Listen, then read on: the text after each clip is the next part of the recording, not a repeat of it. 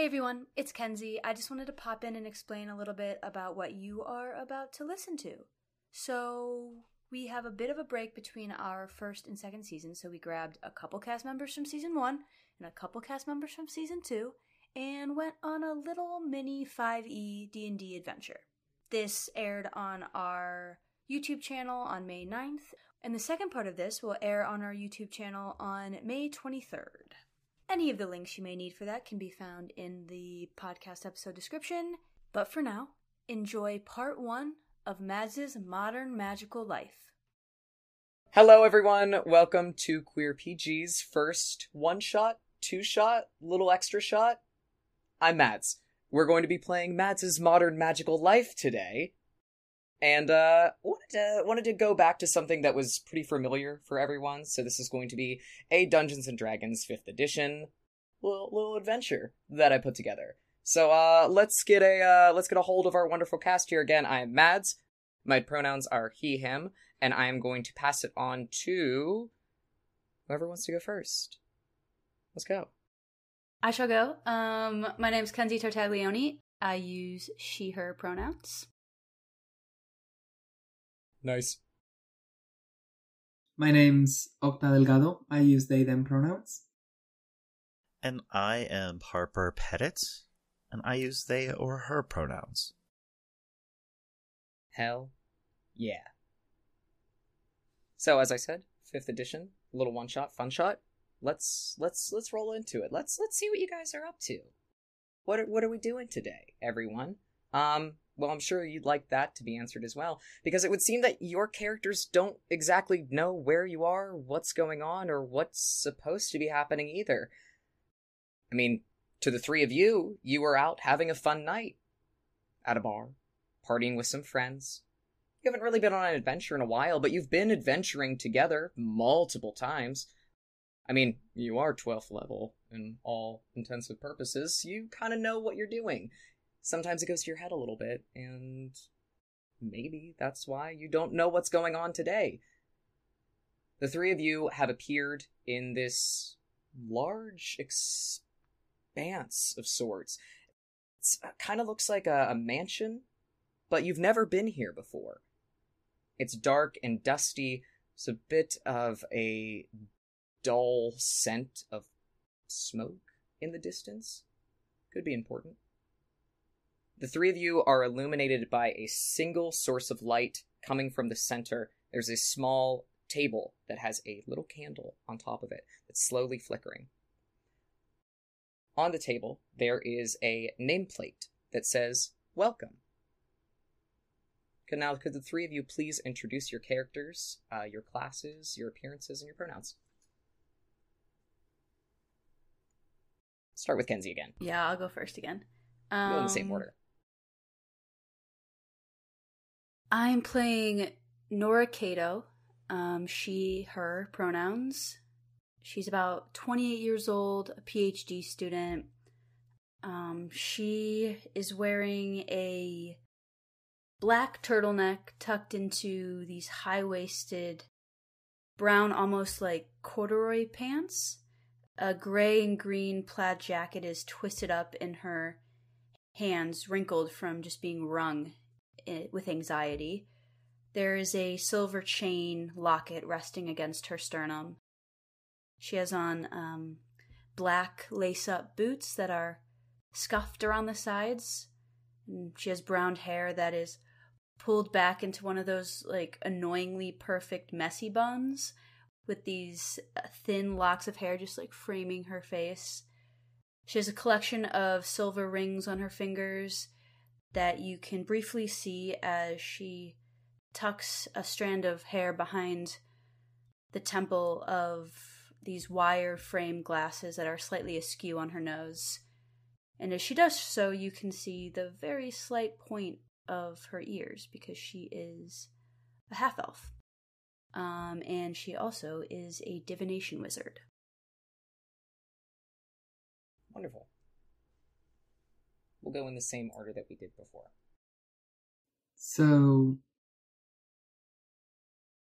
near nearby, you can see still lying down. Um, slightly slender and tall figure of um, gray slash silvery hair figure wearing a bit of a of a of a leather jacket um completely dark they are only wearing monochromatic color monochromatic shades of dark and white they have a couple of earrings uh, one of them showing a moon the other one showing a star and seem to be wearing quite dark makeup on their lips and and eyes. They do have uh, longer ears on account of their high elf heritage, and they seem to just be staring at the ceiling, slowly blinking and trying to get their bearings before making any fuss. They've they've given a side eye to just check out on on Nora nearby. And they are a lunar sorcerer of also level 12. Thank you. Alrighty. So you would see this individual kind of laying there on the ground. Um, they once were a human, but Coriander or Cori Smith, she, her, is now covered in green scales. You see, she was trying to get ahead in her PhD program of, uh, I think, bioengineering, and accidentally made a deal with a witch who basically just like cursed her, screwed her over, whatnot. Um, and now she's cursed as this sort of lizard person. Um, so I guess base she is a, a human, uh, but has this sort of like scaly green skin, yellow eyes. Uh, she tends to kind of toe that line between like goth and Zooey Deschanel, um, kind of wearing various like bright and colorful dresses, but always got the Doc Martens on. Always has the sort of pentagram choker. Um, she's got purple hair, and yeah, she just like shoots up in this room all of a sudden, pulls her earbuds out. She was listening to like bedroom pop slash emo, and looks over at everyone else and sees this like table off in the distance with a candle on it. I was like, guys, what what's going on? Like, I thought you were supposed to be like watching out for us. And points to Nora. Okay, um, this is quite a change of scenery for all of us. I don't really think that we need to be pointing fingers right now. Watch this, and she points too.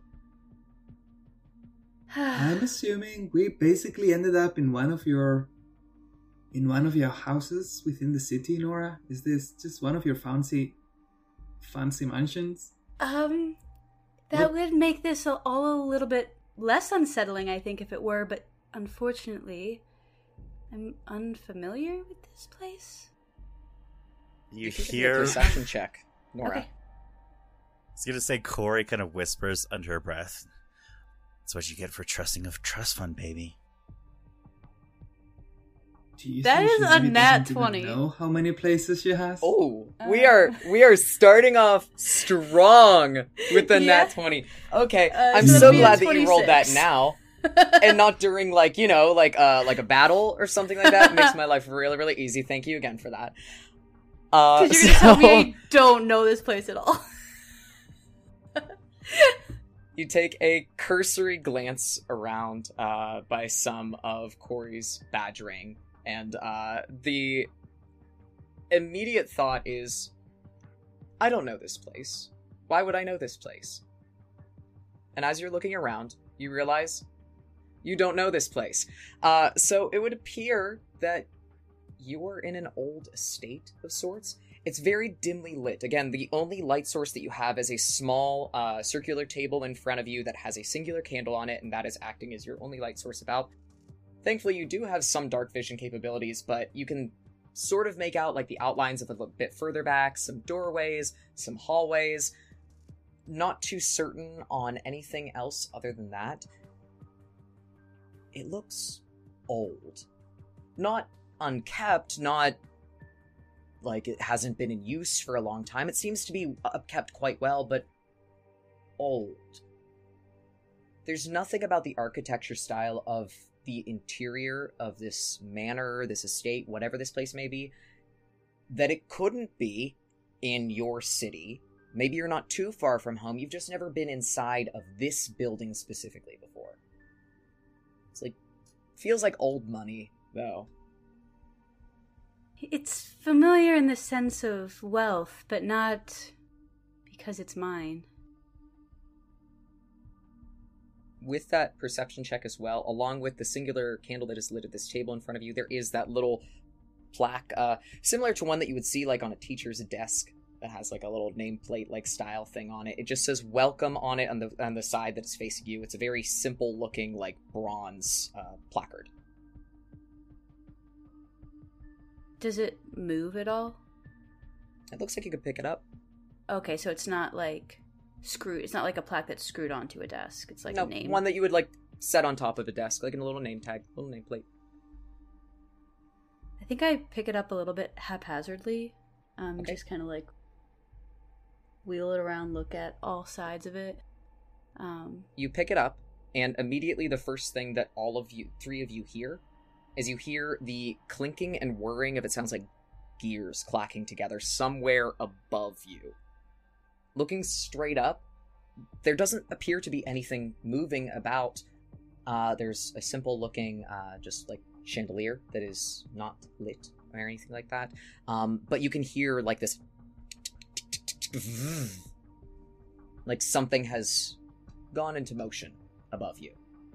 The plaque, whenever you do pick it up, it says welcome on one side. When you look at around, though, you flip it around. The inside of the plaque, it, sees, it looks like there's some very, very, very, like, tiny, tiny, tiny script writing on it. can I try to see what it says? Using the light from the candle, you kind of have to get a little bit closer because it's very, very, very fine print.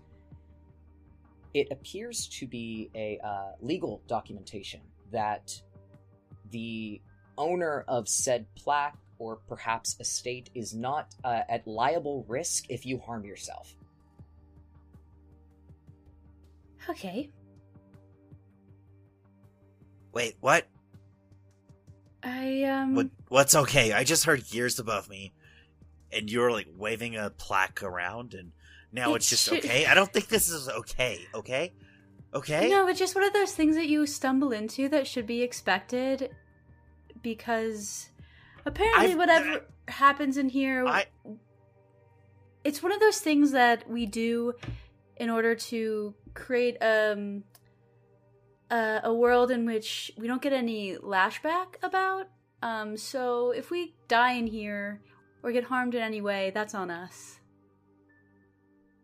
listen. I'm a druid. I turn into animals and just mess things up, and I've seen a lot of stuff. I've not seen this before. I've never woken up, and I've I've gone on a few benders before. I usually know where I'm at. Okay. This is weird. Did you I not think hear the that's- gears? i heard them Griss, like, listen, like, the gears. Like, this is weird, right? I yes, they are weird, and I sometimes also wake up, but I don't usually know where I am. That said, Ven tends to know. Whoa. He was with us when we started celebrating yesterday, right? Speaking of Ven, now this is a man in your life that all three of you know quite well, whether you wanted to or not. Ven is a character that more or less brought the three of you together and the four of you were an adventuring party. Now, you might not adventure as much as you did anymore, but that same kinship, the bond that you've grown up, that you've grown together with, is always going to be there. Uh, Ven is a bard. Um, he's usually spending most of his days now uh, working on his next uh, literary or musical masterpiece. Uh, he's a big, very big personality type, and definitely has gotten in you, gotten you into a number of sticky situations but somehow always gets you out of them too. He is nowhere to be found right now, but you do remember being around him at the bar last night. He was, because I remember him trying to get me to switch from Fernet to tequila, and I wasn't having it. Because who likes tequila? Ugh. I'm not Griss a fan. um, get, gets a little bit closer. Smells a bit. Are you sure you didn't have any tequila? Um, I mean, I don't have the taste in my mouth, but I s- don't suppose that means I didn't at some point. Do you remember? It's uh I'm pretty good at remembering how nights go down and nothing's coming back. Nora kind of sniffs at the front of her shirt, of, of her sweater, and realizes that it does smell a little bit like tequila. And then at some point, either a shot missed her mouth or it was spilled on her. When you take a sniff as well, uh, you're overcome first by that that very distinct scent of tequila, maybe a bit of lime, some salt, but also the hint of lavender, uh, which is something that the three of you also would associate with Ven.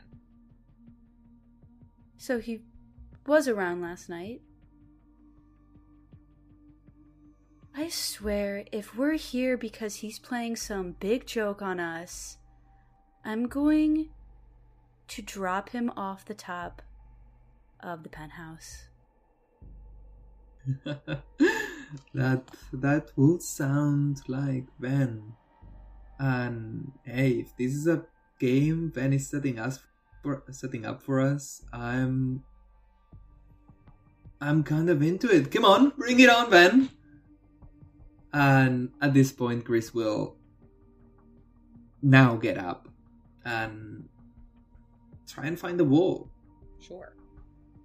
As you get up and start to move about, um, you start to hear all three of you again those gears clicking above you. That something is happening here. The more that you move around, almost like the building itself is responding to how you are reacting to the situation.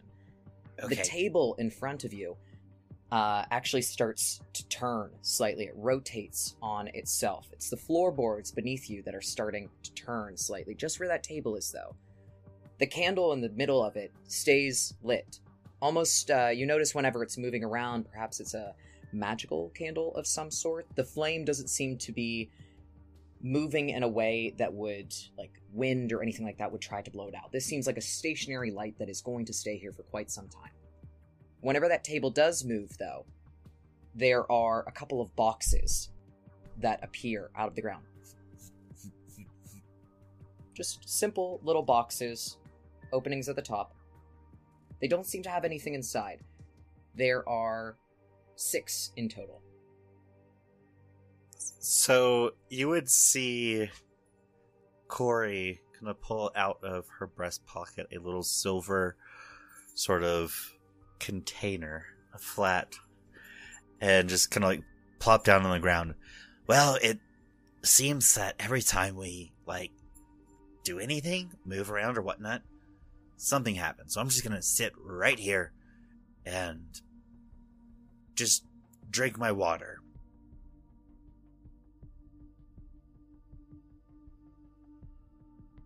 Nora kind of flicks her wrist, and out of her finger comes these just like four light green glowing orbs that kind of spread up around the room and hang in the air to create a little bit more light. It does shed an eerie light though on the room since they're green. This greenish hue as these little orbs flick away from your hands and dance around the room. More of the room, sure enough, is illuminated. Uh, it doesn't seem like this is some kind of spectral magical darkness that could not be lit by such a simple cantrip. Um, if our if our mapster could please illuminate just a tad more, I would love to see the edges of some of these rooms that I described. Pause for technical effect.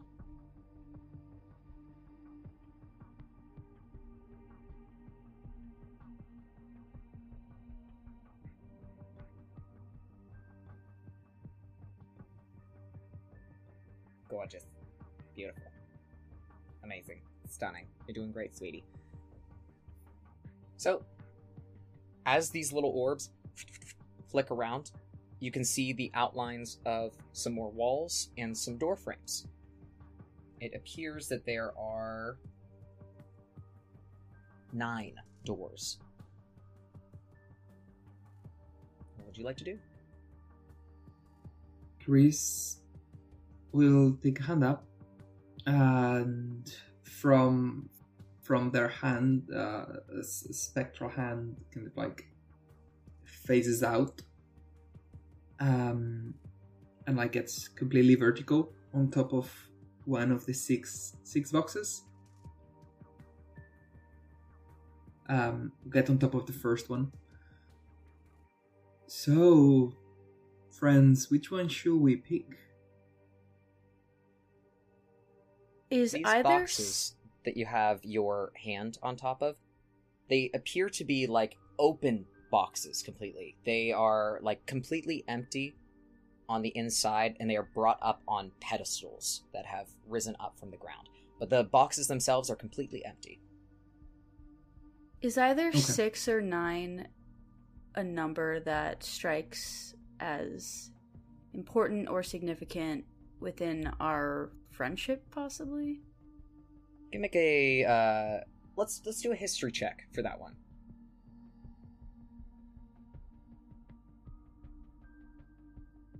Seventeen. 17. You think to yourself, you think about the three of you that are here, the one that's missing, the four of you together. You think about if this could be some relationship to Ven, to all of you as a group.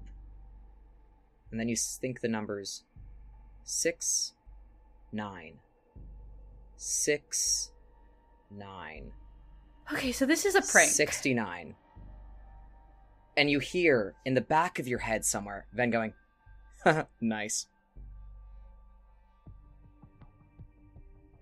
I I th- I think I think it's been solidified in my brain specifically that this is just Ven playing a little prank. Little puzzle for uh hungover morning. And let's let's enjoy this.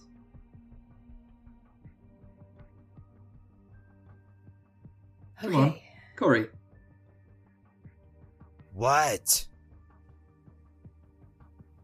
Fine. we can have some fun. Okay. I was having a fun time just sitting here, but whatever Ven wants, I guess we'll do. I'm sure we can break his little game. Oh, I'm confident in that. I think that's kind of what he wants. Don't we all just play into his hand constantly? It's the when haven't we been in his hand? Okay. So my first thought is that something goes in these boxes.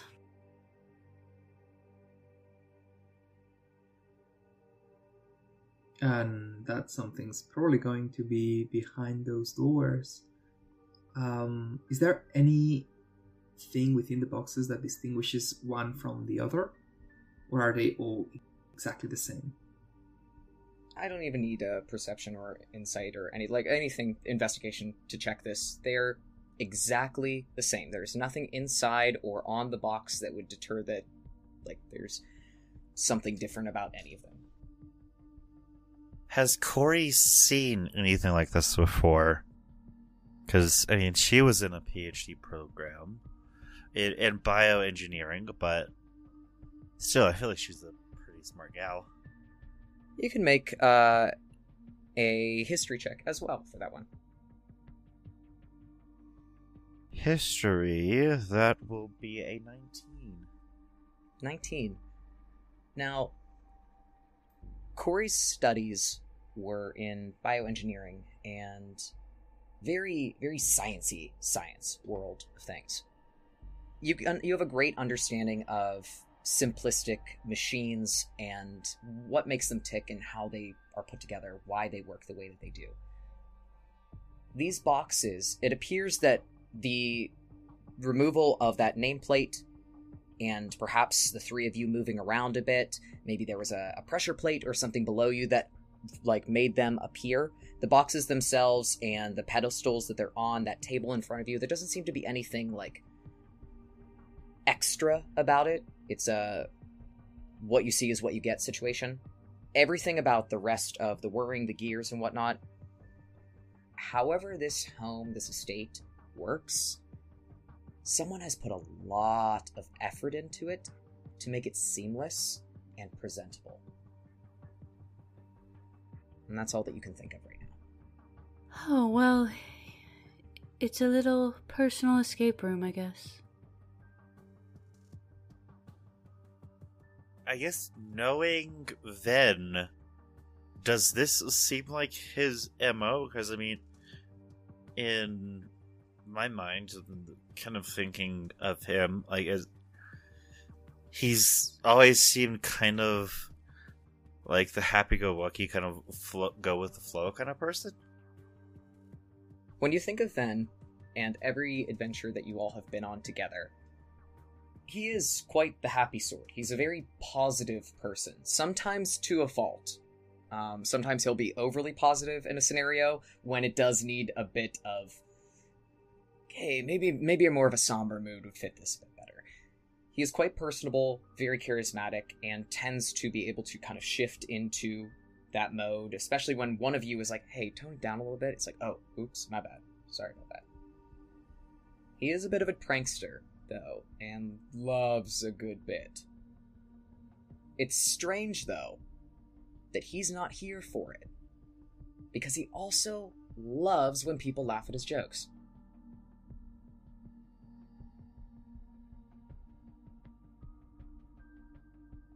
So I think with that, Cori would just like shrug and walk straight into the door, like right in front of her. Just like open it up. Okay. Uh, the one that's right in front of you. Um, Yeah, like literally on the map, like s- Oh, literally like, Wonderful. Perfect. d- directly So- up.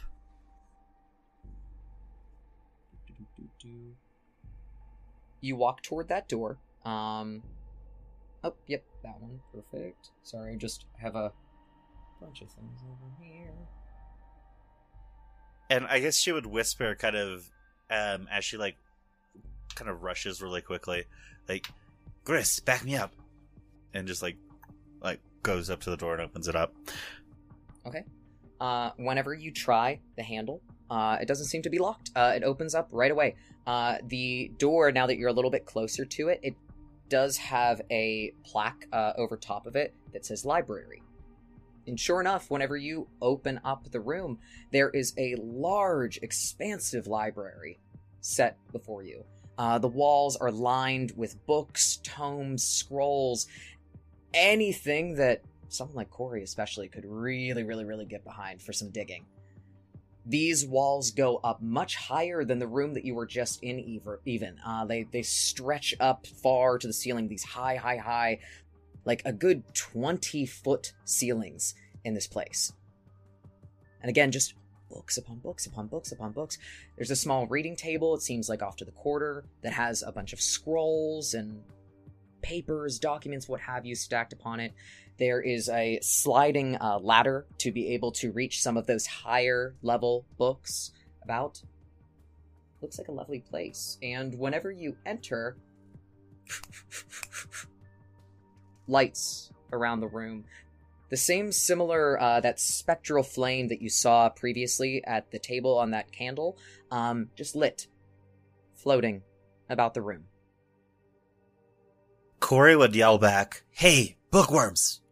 Wait, that's me too. Um, there's lots of books in here. Come on, come look at this.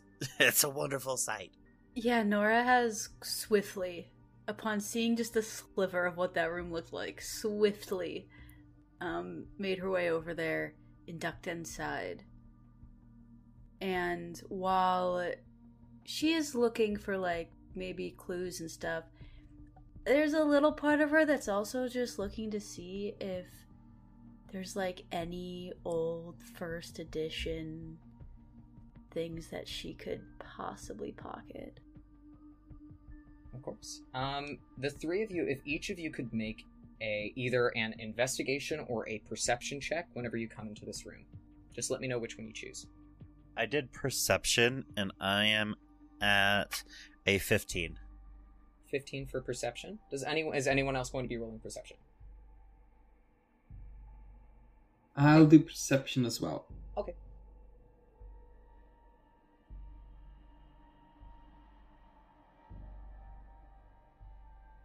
So that's a 13. 13 okay. With a 13 and a 15 uh, when Cori and Griss you both come into this room it's uh, the scene that i described for you earlier that this very expansive large beautiful library just chock full of anything that you could imagine. Um, a cursory glance around the room shows you uh, that those those little little balls of light that are floating about uh, there's this kind of like eerie green color almost. It's it's kind of similar to those little flames from earlier that Nora produced to be able to light around the space. Um, there's not too much that I didn't describe already, just with that cursory look around, that quick perception check.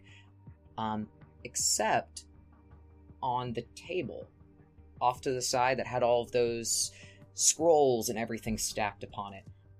Um, there appears to be it, it looks like a slab of metal that just seems a bit out of place sitting on it. And for Nora, you were going to do investigation, I got an 18. an 18 for investigation. So with that investigation, you're more specifically instead of just that quick glance around the room with everyone else, uh, you're trying to look to see if the, you can find like uh, maybe like an expensive scroll or a book that's something that would pertain to your interests a little bit more, something that would catch your eye. And you do notice as you're starting to walk by the shelves, this is a fine collection work. You've seen a couple of these titles before. Now, I mean, everyone has seen a handful of books before. I mean, there's like, okay, sure, like, we've all seen The Catcher in the Rye sitting somewhere on the shelf. Yeah, okay, cool, you have it too, you want an award? But these are some older texts. There's. They're very specific too in nature.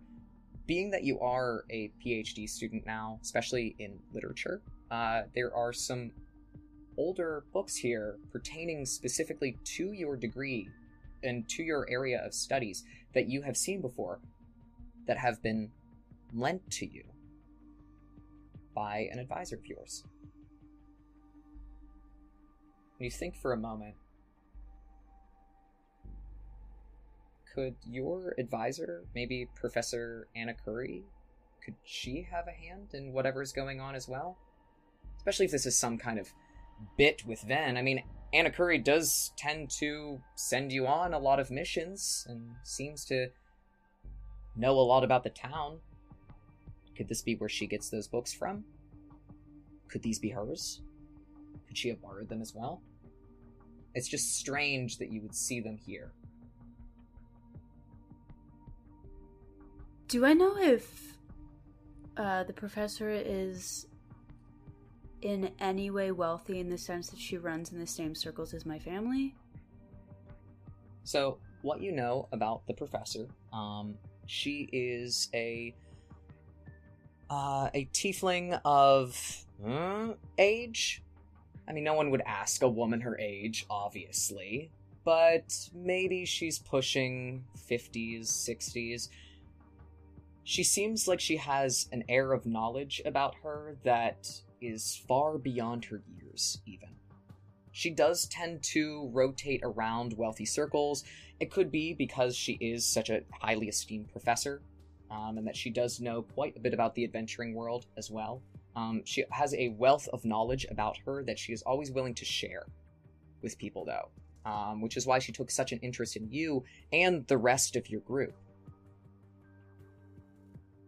As far as money goes, you never really put it together that far.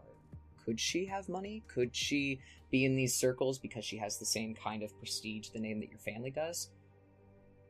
But to your knowledge, she doesn't have any offspring or record before then, even of last names, of, of, of parents, of grandparents, of predecessors that could have put her in such a place to be called old money.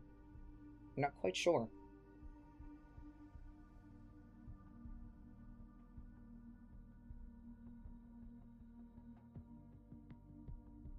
With all of this before you in this large library, is there anything that the three of you would like to do next?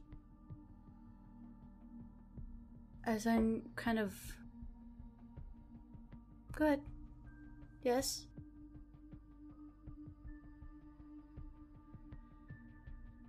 Well, that's because I- I've borrowed them before.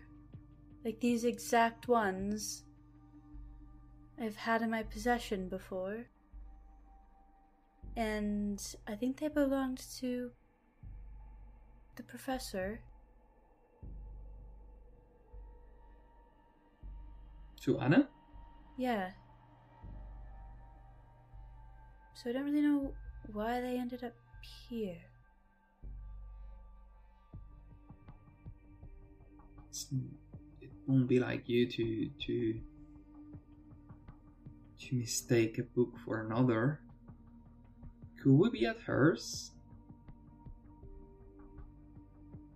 I'm not familiar with, I suppose,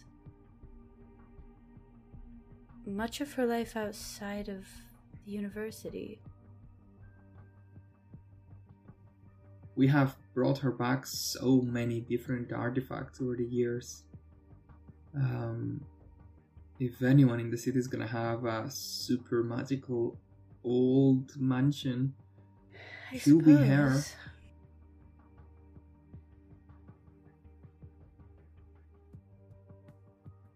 I used to hang out with most of my professors back in both grad and undergrad, and this is certainly a lot nicer than any of the the professors I used to hang out with, which is kind of strange in my opinion. Well, what do you, what do you have over there? And Nora kind of turns from the bookshelf.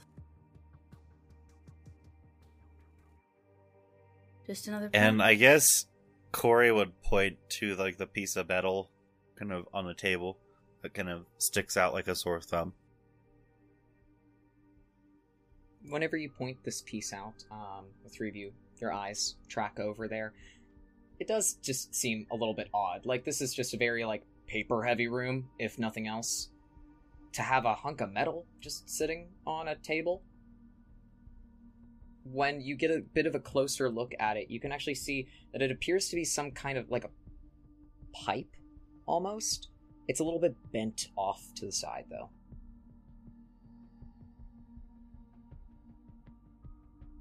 So what are we looking at? Is it It looks like a pipe, like a, one that you could hold in your hand.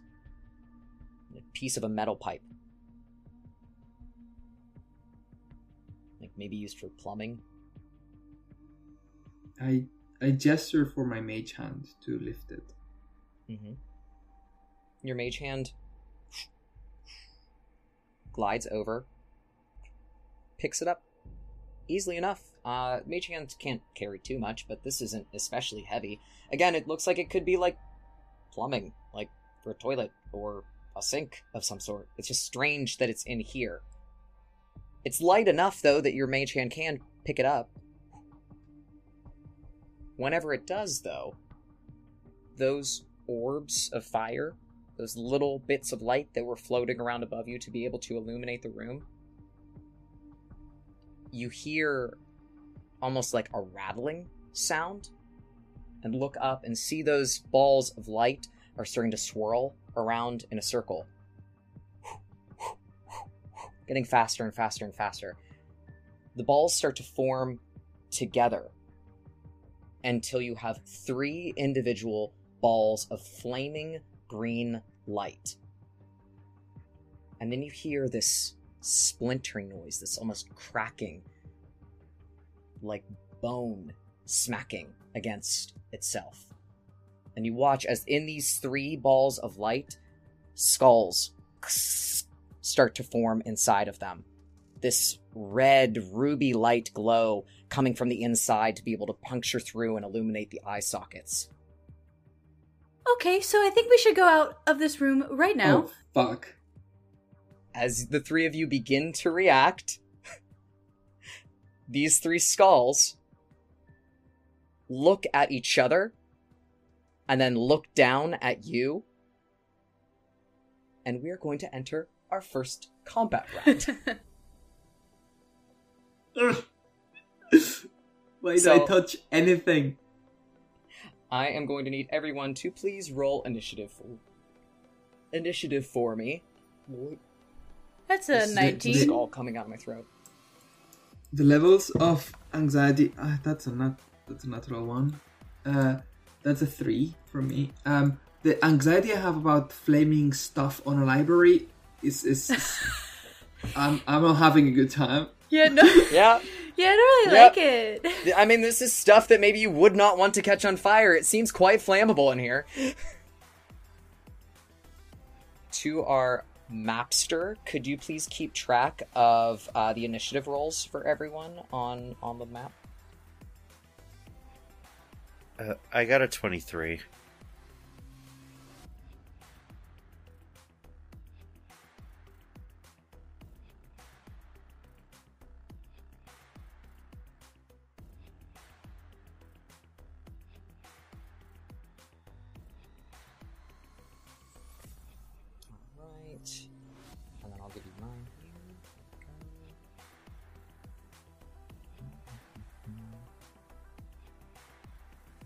You put down a 16 for me, please?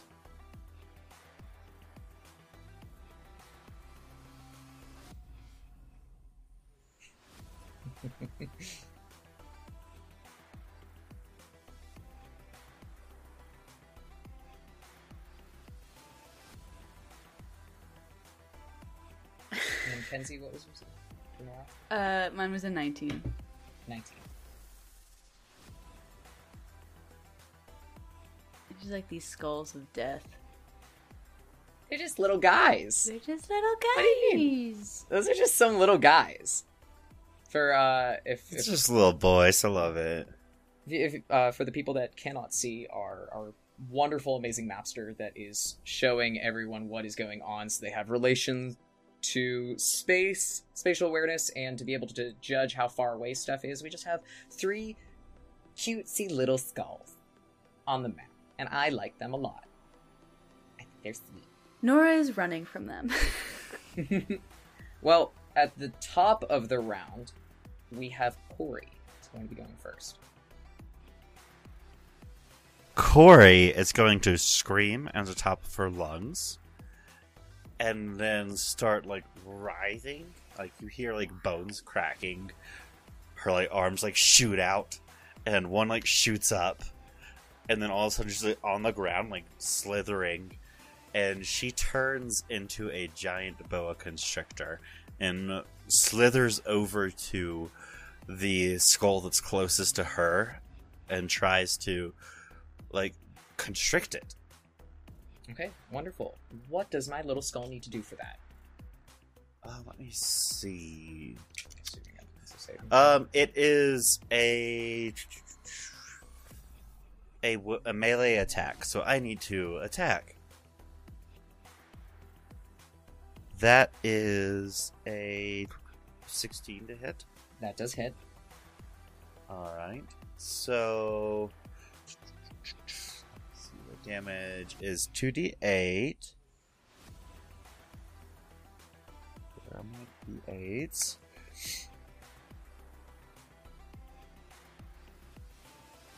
So it's eight. Ten points of damage as she sort of like wraps around this skull and tries to like start to close around it with her snake body. I'm sorry, could you say that one more time? How much damage was that? 10. 10 points of damage, thank you. Mm-hmm. And now that skull is because I think you said restrained too. Oh, restrained? My poor little skull can't can't rattle around. Do, do, do. Oh, I have two attacks, so she's gonna constrict again. All right, double. Try. Try and hit me. Um, that is going to be a 17. 17 also hits. Um, nine points of damage. Uh, and both of those are bludgeoning. Sorry. Wonderful, thank you. Mm-hmm.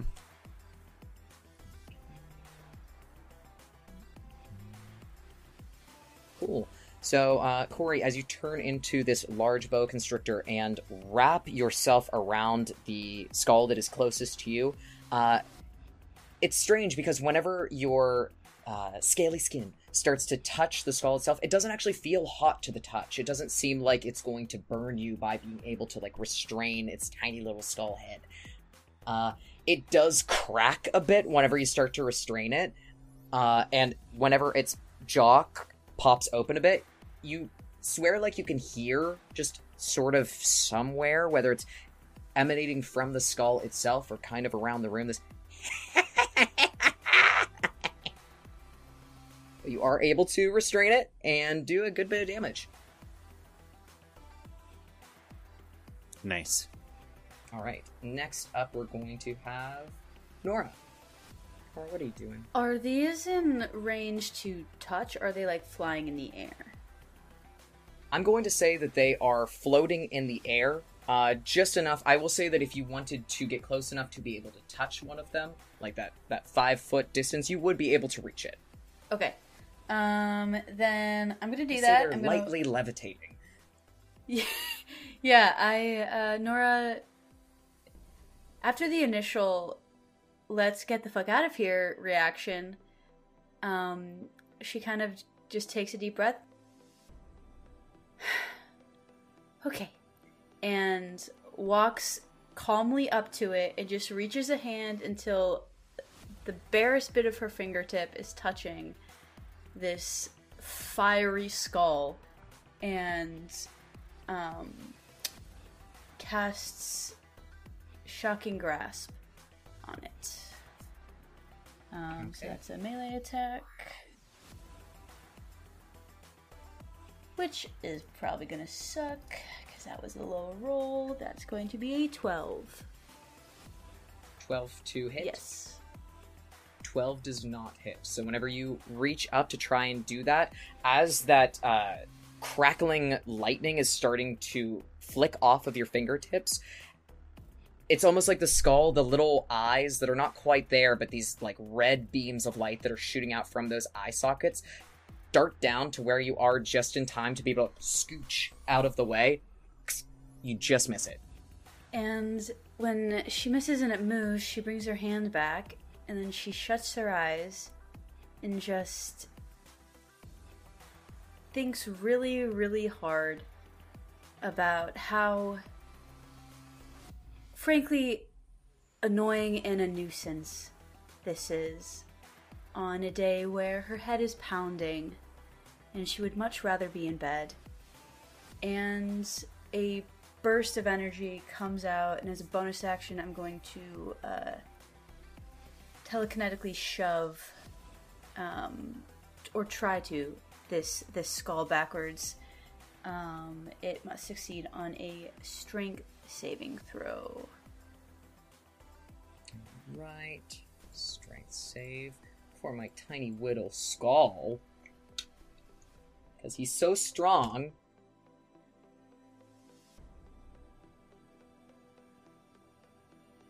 You ma- you made this.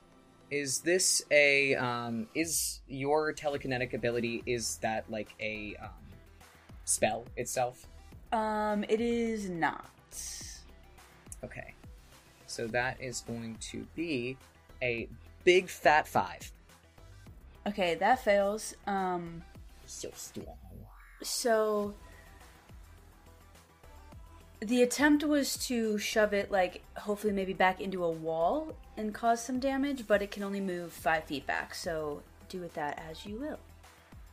Okay. It appears like it was it's kind of right in front of you. So whenever you shove it back, poof, smacks against the uh the bookshelf that is immediately behind it.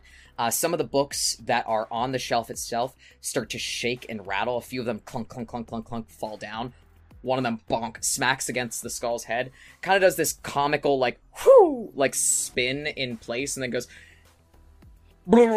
shakes itself and then it's it's still there. It seems like it maybe took a little bit of damage though from smacking its little skull head. Alrighty. Um, that will be the end of my turn. All right, awesome. Well, the skulls are up next.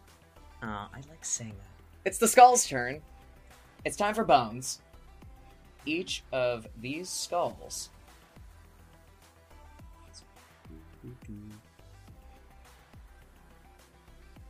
Uh, you guys probably can't see it, but our mapster has just typed bone time into the chat. Bone time!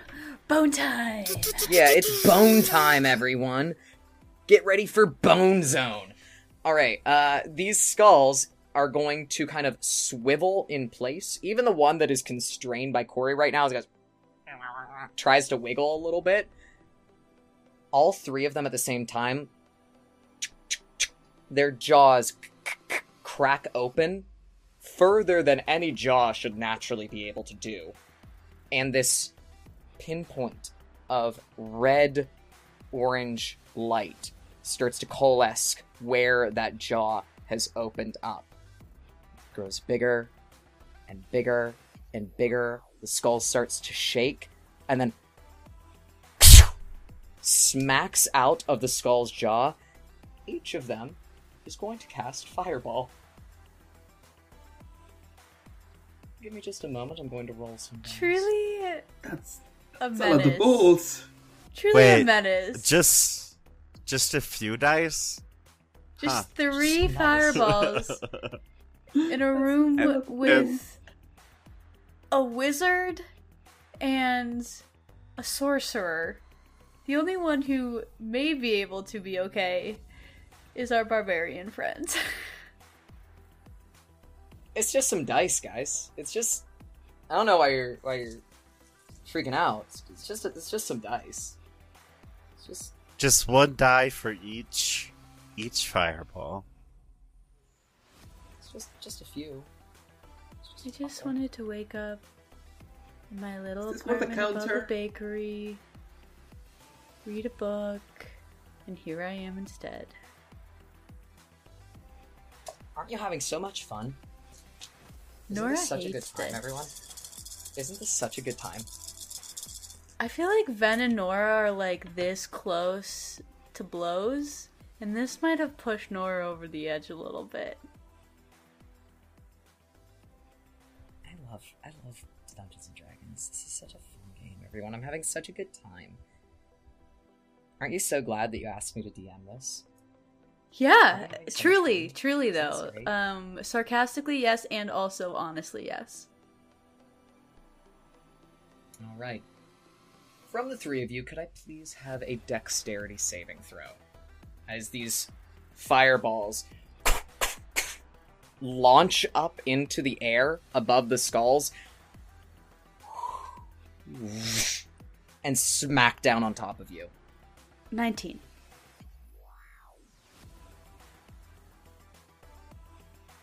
Fourteen. Okay. Thank you very much for showing on the map how everything is on fire. Yay! I got a 15. Yay! I like this game.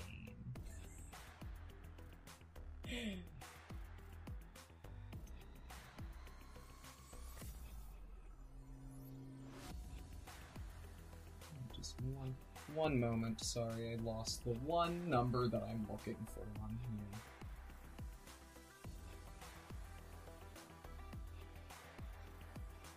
Okay, could you repeat your numbers very quickly for me? 19? Fourteen. Mm-hmm. Mm-hmm.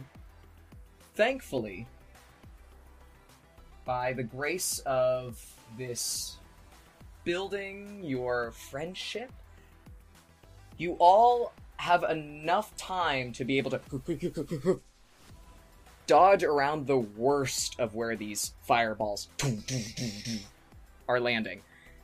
You all take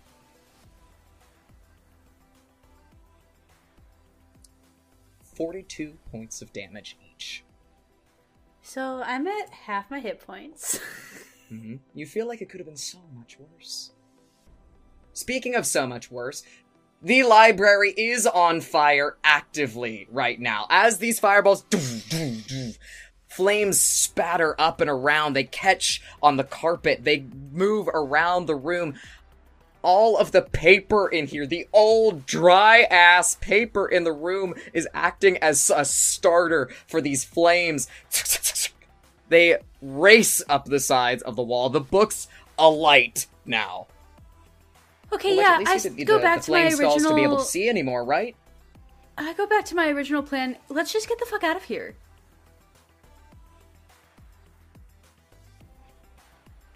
Yeah. Let's do that. Um and Griss will take part of their movement, go towards the door, try and step out while keeping line of sight into the skulls. And then from from that kind of like diagonal use um, or kind of create in front of two of the skulls. Uh, diagonals are still five feet, right? Yes. Cool. We'll create in front of each of the little skulls uh, a kind of ball orb of fire of similar color and just will make it collide against itself. So I'm gonna cast um, Sacred Flame, which uh, is a oh, it's a it's a Dexterity saving throw of 17. Okay. and because they're close together, I it, it, it goes for both.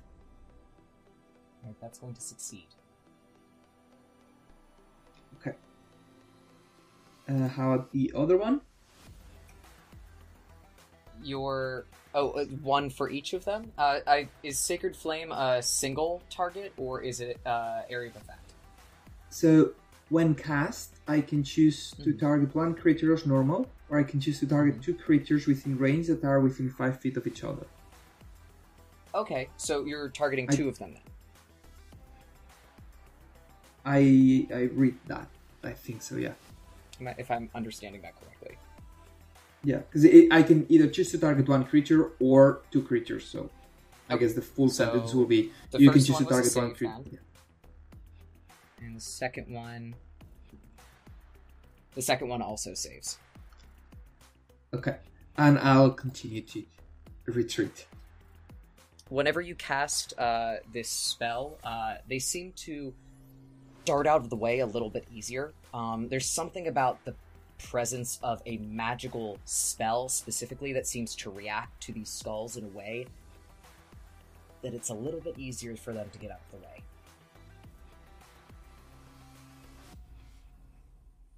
But whenever you leave the room, the door is still unlocked. You're able to get out into the hallway. You can see from where you are back in the hallway now that the there the fire is a roaring in there. It's still it's still going pretty strong, but like the heat isn't traveling outside the room. The rest of the the room, the door and everything like that, there, there's there's no concept of there being like fire or anything like that escaping either. Guys, come out. It's much better out here.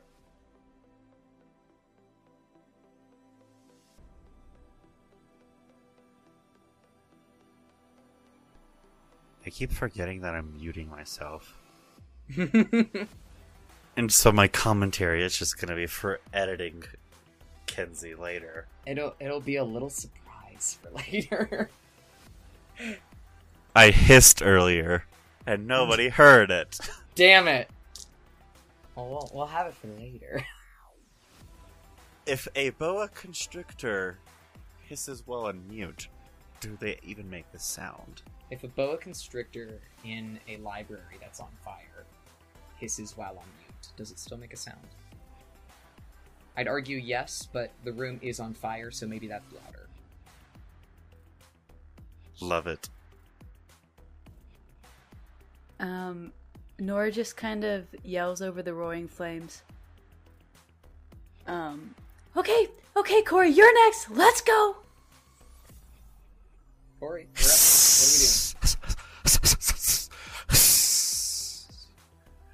And she like unfurls and like flops the skeleton or the skull off into the corner and slithers out the door, following um, Griss.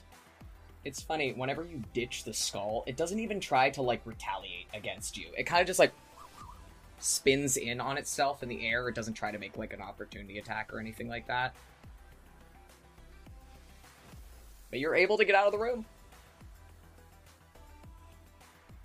Nora, Nora is following swiftly after, um, and as she comes out the door, she's kind of patting um, the sweater where some flames caught, and you just see these little tendrils of like golden light, like f- mending uh, and fixing the burnt patches. And then she You slams the all door three- shut. You are all three able to get out of the room. Nora, as you are about to slam that door shut, you watch as the three skulls kind of like they're twisting in the air and they're like like rattle cackling together. It seems like Uh, they're just having a little ball. They're having a great old time. Being flame skulls inside a library on fire.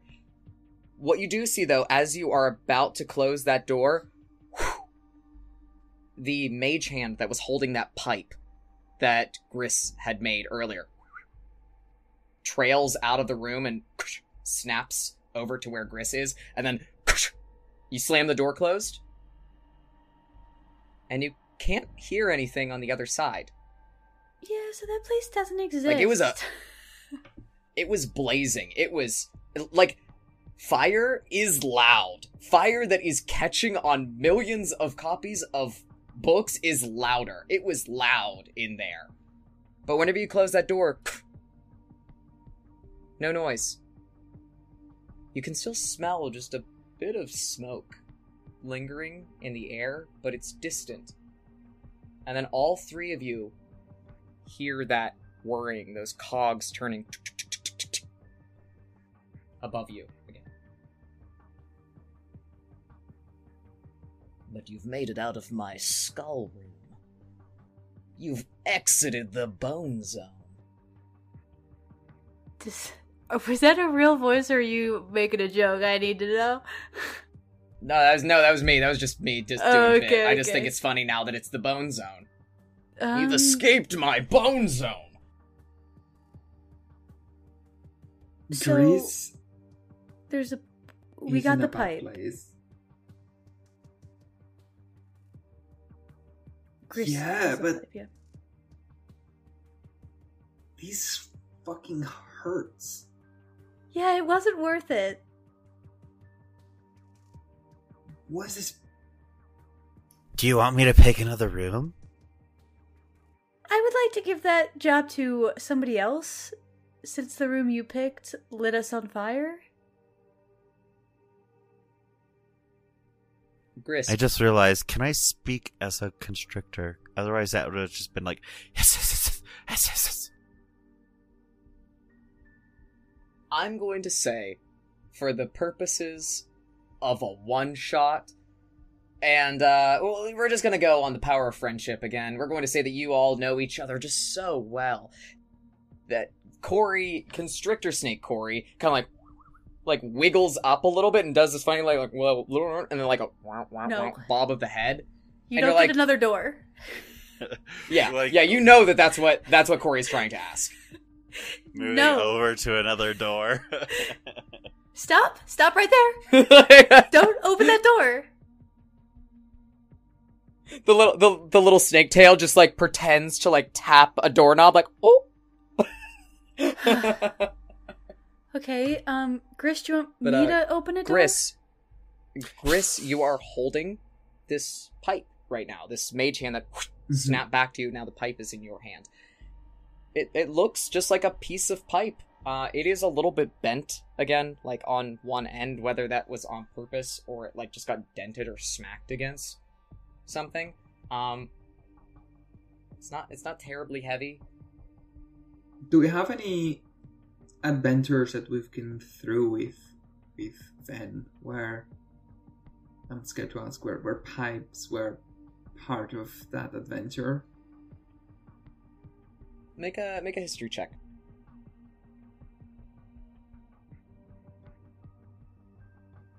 A fabulous plus zero. You're Oh, street smart. But that's natural twenty. Oh, I love I love using these natural twenties here. This is great for me. Thanks everyone. Uh, Guys, is like, again, no. you did it. Uh, you take a look at this pipe. You turn it over. You look through it. You can't look through it because it's bent, and so you're looking at metal whenever you try to look through it. Is there any time that you would have used this or something like this? No. Shit. But it does look like it's I about just- the size to fit into one of those weird boxes. I'll just take the pipe, hit the door with the skulls. um, Tang. and then just go into the sixth box and just let it in there. You, You- drop the pipe into the box. Clink, clink. The box shakes, turns, and then goes down. Like the pedestal descends just enough that it locks into place. And then from the box itself, a shot of confetti comes out. And then you hear kind of like a scaly, like. And you look over and you see Cori, like, slapping her t- tail, like, on her body, like, applauding.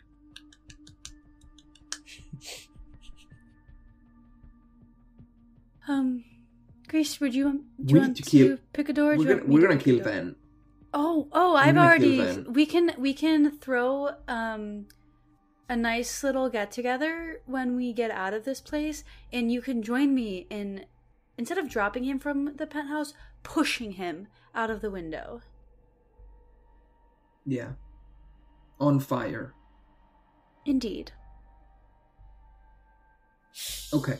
So next door, you pre- you tend to have pretty good luck in life, so maybe Oh, You go? be me? Um. Okay.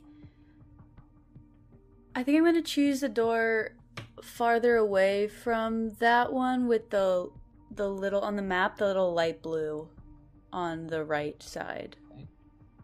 All right. So you kind of look around for a moment. All these doors seem to be the same. And for the purposes of, again, of a one shot, I don't really care because it's a fucking cantrip. And we can, I don't care. Your little, like, lights are still illuminated. Okay, they- 'cause I was gonna say it's so you can still see where you are. I don't care. It's all cantrip. You're gonna cast it again. I'm just gonna say that they're here. Okay. Easy, great, love it. Moving on. Uh, you approach this door, and um, it, it's the same as all of the other ones. Uh, they they all look exactly the same, except this one has ten knobs on it. Like where the doorknob is, it's not in the right place. There are ten different doorknobs on this door, for whatever reason. Um. Um, yeah, Chris, as you were saying luck, I picked a way too hard one. I mean, the more knobs, the easier it should be to open, right? Oh, but I don't have 10 hands. Hmm. I feel like Cori would just be cackling in snake form. Just kind of sort of like hissing like off in the corner. Well, why don't you come over here and twist your tail around all of them and pull them at the same time? and Cori like turns away from you. And like slithers a few feet. Yeah, I forgot. Yeah, you're the one with the least hands in here. I forgot how much attitude she had when she was hungover. And she looks back at you and hisses in a way that just says, I am not hungover, you are. Was it true? Um, Well, how about the the door next door? The door next door. The yeah, the, door the next... one on the ye- little yellow wall, like directly across from library room. Mm-hmm. Yeah. We'll come back to ten knob How many door knobs? later. Okay, we're we're kind of we're gonna circle around to ten knobs. Uh, that's just that's like more than one knob. That's too many. I We've think, just been yeah, I so think, the, I think the one directly across from the, the library. Oh, so the one at the bottom. Yeah. Uh, and just in case, because those things kind of came out of nowhere, uh, let me just prepare a little thing here. And Well, they Grace came out of nowhere where kind of- you picked up the pipe. So there was yeah, like but th- they were somewhere, presumably. true, true. So I'm thinking, uh, you know, what we what we got just after we were they robbed the bar. Um, and and Griss takes out uh, a lantern that has uh, an eyeball, a literal eyeball, on the front of it, and pours some oil on it. Come on, little guy. You, you can show us stuff. And it is a it's a lantern of revealing. And what it will do is it sheds bright light in a 30 foot radius and dim light for 30 more. And invisible creatures and invisible objects are visible for as long as they are in the lantern's bright light. Um, Right. just be like, we'll just get it close to the door and see if, whenever we open it, there's any invisible fire skulls trying to fireball our ass. Awesome. Are you going to open the door? I'm gonna open the door. Okay. You open the door. It is once again unlocked. Uh, you are met with. It looks like a like a lounge of some sort. Um, very plush, cozy couches. Uh, there is a a nice uh, fireplace, the, a fire like lightly crackling, not out of control and not catching anything on fire, just for aesthetic purposes. You actually uh, can hear too. You see in this room there is an old, uh, looks like a uh, like a record player uh, that is crooning out like a, a nice sultry jazz tune. It's really comfy in here, really nice. Uh, there are these two large, uh, like lo- like love seat style um, plush leather couches. There is a coffee table in the middle of the room between the two of them. Sat on the coffee table, there is a bundle of tied rope. It just looks strange that it's sitting here.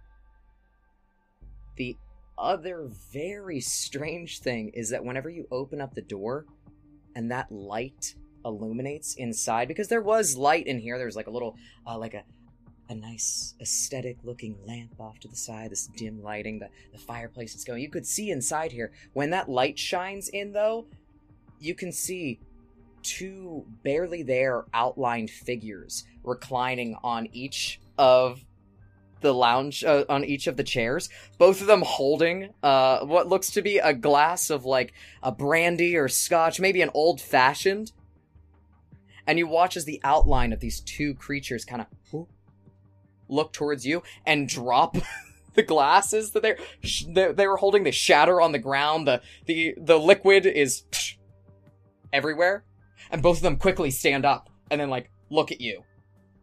Look at each other and look at you.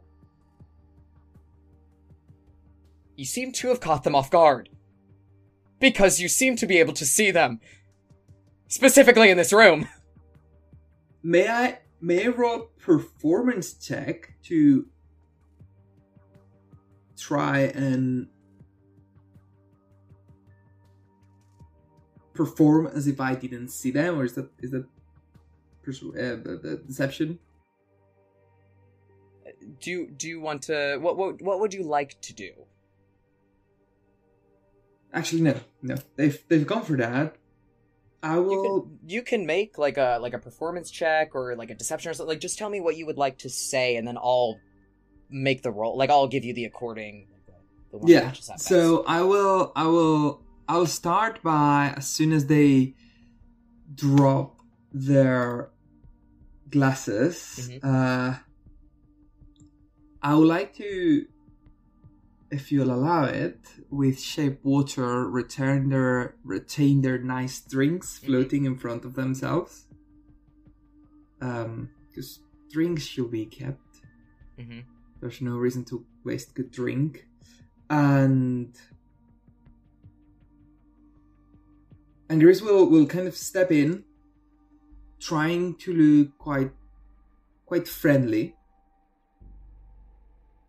And just uh look they, they look uh humanoid in a way, right? they do uh it's it's like you are looking at two like mortal like creature creatures like it's you're literally seeing like the cartoonesque outline of them and the space that's in between that you can't quite see is this kind of like shivering like void but not quite there and it sort of twists whenever the light of the room like catches around it. But you can see two figures standing there like they're they look like people almost but they're like both different heights.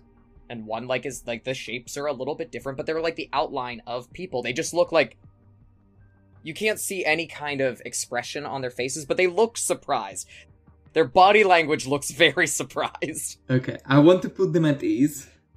Um, so I'll ta- I'll take a step forward. Gentle figures, we have no will to hurt you or surprise you. You are clearly enjoying a nice time, having a nice drink.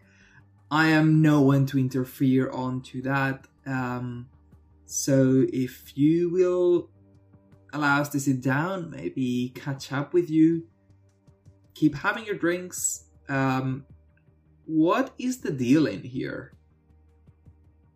Could you make a persuasion check for me?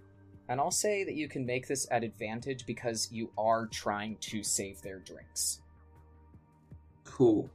I've got plus nine to persuasion, so this should work. Tasty. That's an 11 and a 15. That's 24. 24. As you are able to shift their drinks back into the air, they're not in glasses anymore. The glasses are still shattered on the ground. Uh, but their drinks have been salvaged, at least. Um, whenever you enter the room, too, holding this lantern that you're able to see them, They seem to look to each other again. And one of them like crosses crosses their it seems like they're having like a discussion between you can almost hear this like light like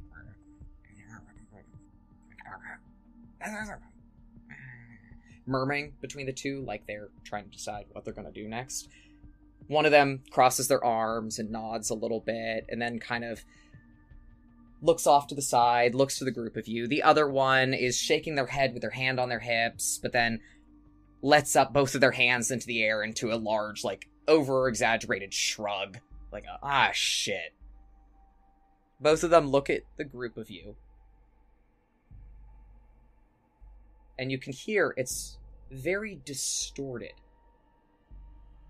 But it's a voice coming from one of them that speaks and says, you know, usually the kind of people that come in here aren't really willing to chat with us. I mean, they don't even see us, first of all. Let me tell you, you really caught us off guard.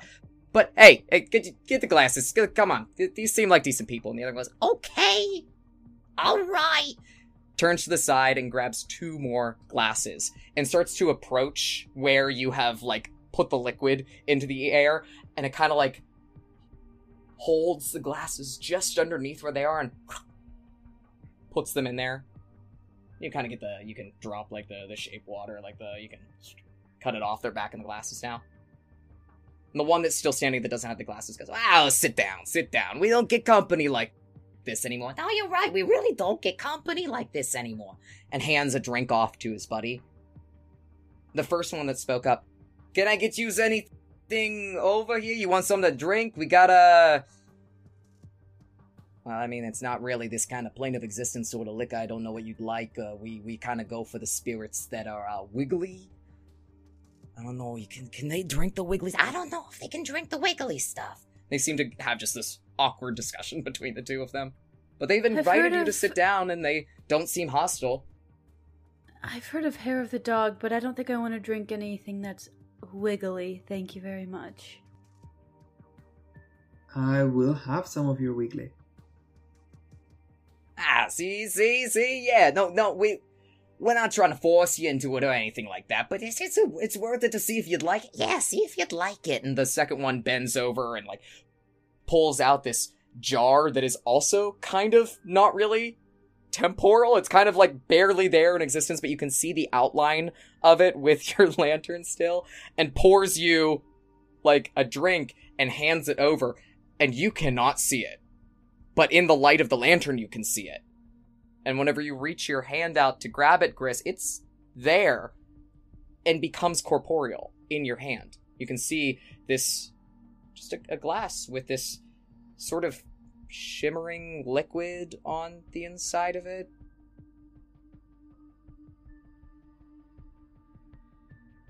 I will, with one hand, there's a there's a greenish dark jewel on my around the necklace on my on my chest. So I'll, I'll, I'll grab that and I'll, I'll give it a sip. Mm-hmm. You drink it. It tastes like nothing. I'd say that it tasted like water, but water even kind of has a taste to it. It tastes like nothing at all which is very alarming. But then you kind of let it settle for a moment, feels a little bit warm in your tummy. You blink a few times. These figures, and Griss, this is only you, you all of you can still see the outline of the two of them with this lantern, but Griss, whenever you start to focus, it's almost like they come into existence. And you see two people standing there, dressed in like really old, like old timey mobster kind of looking attire. Um, they're just two like not disheveled, but they're just like two two dudes, just standing there, looking at you. And it's just weird I... because you definitely couldn't see them a minute ago. I'll I'll pay a compliment to their a specific compliment to one of their pieces of clothing. Mm-hmm. Um, so, um, I will look at um, at the shorter at the shorter one. Mm-hmm. Be like, it's a cool hat for a cool cat. What? What are you guys doing here? Whenever you compliment uh, the, the his, his little hat, you watch as it he kind of and blushes, kind of like looks down and scratches at the back of his neck and goes, "Ah, It's, it's nothing. It's not really. It's not, it's just, thanks. I don't really. Wear it every day. and then prompting what they're what they're doing, what's going on. The one that spoke first, that's uh, the little bit of the taller one, says, "Ah, you know, well, we've been living here for a while. Uh, she treats us nice enough, and you figure, ah, she's trying to make the money on the side. She wants the, the people to come in, have a little spook, have a goof, something like that. Yeah, we just we're just here." Now, normally when people come in this room, they start throwing things. They start grabbing stuff. They start grabbing that, and points down at the bundle of rope that's sitting on the coffee table. Nora I just stuffs her hands in her pockets because she was gonna go sneakily grab the rope. And you know, like uh, that's the whole thing is that we get to stay here and we don't have to pay like rent or nothing like that. We just gotta do our job. We gotta watch that thing and make sure it doesn't leave the room. If it leaves the room, we can't leave the room. But it shouldn't leave the room either. But if it can, then you move forward. So we gotta put up a little bit of uh, tussle, a little fight. You know, it's not. Uh, Excuse me. But um, usually they don't see us coming.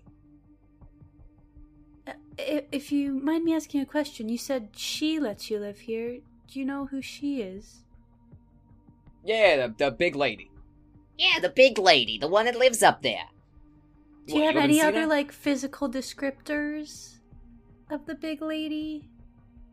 She's got uh, she's big. She's uh, Real pretty. yeah, yeah. That's not. She's our employer. Don't you? That's that's. Don't get HR involved. Oh, Oh, sorry. She's, she's real pretty. yeah. Well, she has these big old horns, kind of like wrap around her head, and uh, she dresses real nice. Ah. Yeah, she's she's she's nice. She takes care of us. She takes care of all of us in here.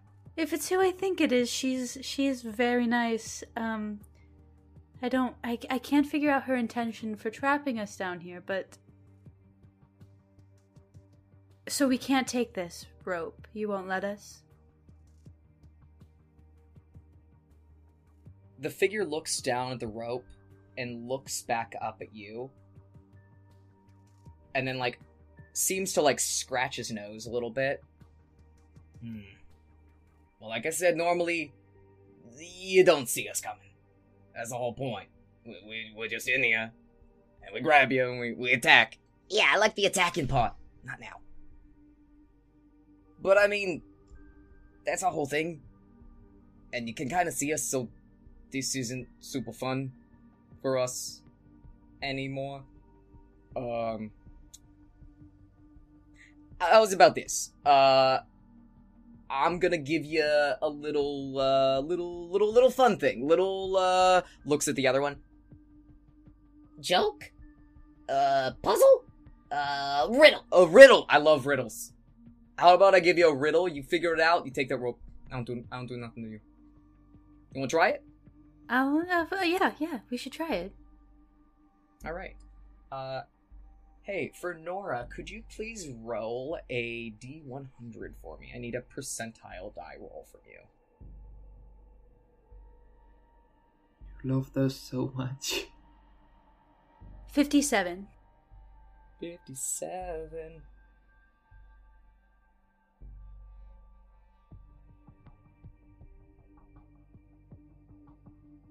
The figure seems to stroke its chin a few times and looks straight up at the ceiling. Ah! Sticks his hand out. Just saw something really great. It has a tongue, but never talks. It has no legs, but always walks. What is it? Um, a shoe? Stinker.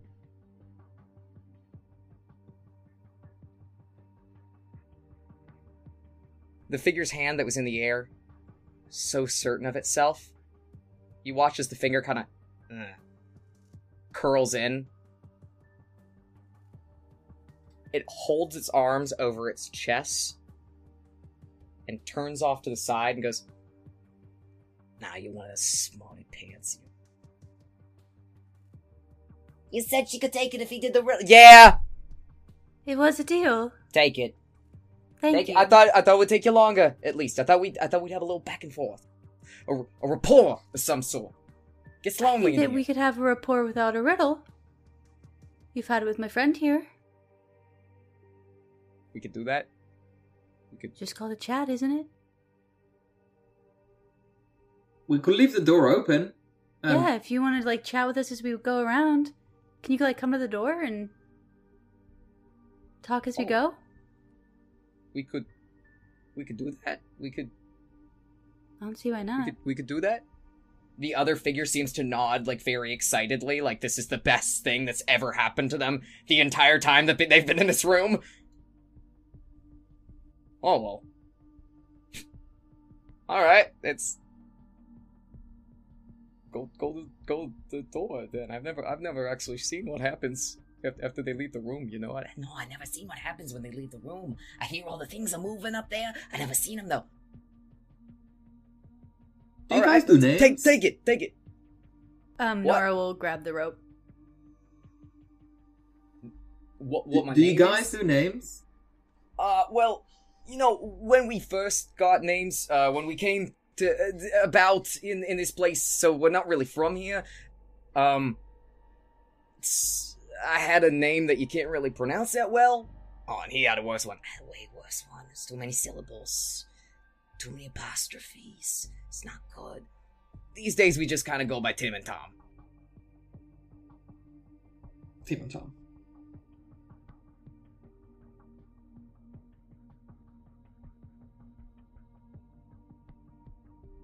Um, Nora will grab the rope, uh, leave the room, and put it in one of the boxes.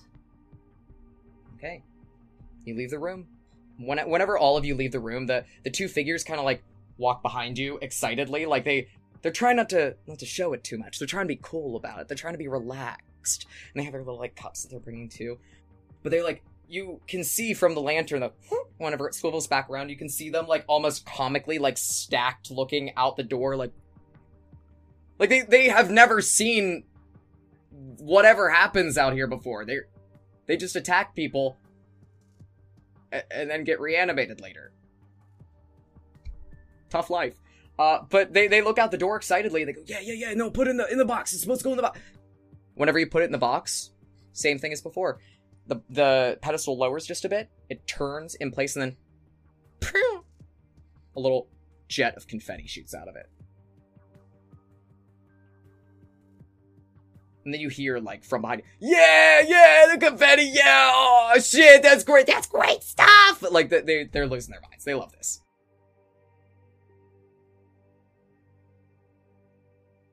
Okay. Um, well, now that we have an audience, I do think that the professor is involved based off of what they were saying, which, again, I, I can't figure out why, but maybe the point isn't to figure out why. Maybe it's to just go along with it. The Will the L- more boisterous. burn? Of... I'm sorry. Could you say that one more time? No, go, go ahead, go ahead. Uh, the more more boisterous of these two, um, I'll just call them what they are. They're invisible stalkers, and they didn't get to do shit. the more boisterous of the invisible stalkers, as he introduced himself as Tim, uh, pipes up and goes, "Oh yeah, well it's like an experience. That, that's why the, the confetti thing goes off too. It's you experience it." And then the other one, uh, that's like holding its glass, like clinks it up a little bit and goes, "Woo!" That's great. She just usually gives us like projects with some sort of like deep historical meaning, so I was just a little surprised, is all. Everyone's got to have a side gig these days. Yeah. Maybe we're escape room testers. Why would her? Why would the professor? Why would Anna Why would Anna? Why on earth has she burned her own library? Um, I just have a theory that that's on a different plane, and so it's fine, and it wasn't really real. You see, this is burnt flesh in my no, forearm. no, I, yes, yes, I understand that. Um, but I think the room itself wasn't real. Like, that was not her li- actual library. Okay, I see what you mean. So we have rope, we have pipe, and we have four more rooms to go through. Well, we have four more boxes, but seven more rooms. Maths. Nora looks to the door with the 10 handles and then looks away from it. That that's like last. That's like far down last on the list. We should at least Cori. wait until Cori has hands again. Yeah. when Cori has hands, maybe we can try to open this. So Cori would hear that, and you would hear like a hiss that kind of like turns into like a scream, and you notice like she like kind of like transformed from the snake into her kind of like lizard person self, and says, "I mean, I was enjoying being a snake, but I guess." I'm back to this. I guess For our purposes, maybe that's best. Yeah, I guess so. All right. So I've got two of the handles as she walks over to the door with ten handles. Are any of them close enough to the ground that like somebody could sit and get their feet around one and get the other two in their hands? So all of the handles are on this door in places that door handles usually aren't. Yeah. Uh, there's like some that are in the middle of the door. There's some that are off to the side. There's some that are a little bit low. If you want to make an acrobatics check for me to see if like you could get like your foot on one of them and have your hands on the other two, I could see if that could work. So that would be three, five, seven. So we would still have three knobs that we wouldn't have, even if uh Nora was to humiliate herself doing that. Um I, we also could be I thinking deal with three. you can do three as well. Hold on a second. be- I'm trying to see what I'm trying to see what monsters I can turn into. I mean, I'm also thinking that maybe we should just try the knobs since we haven't tried that yet, and the other doors were just like unlocked. So maybe we don't have to pull all the knobs at once.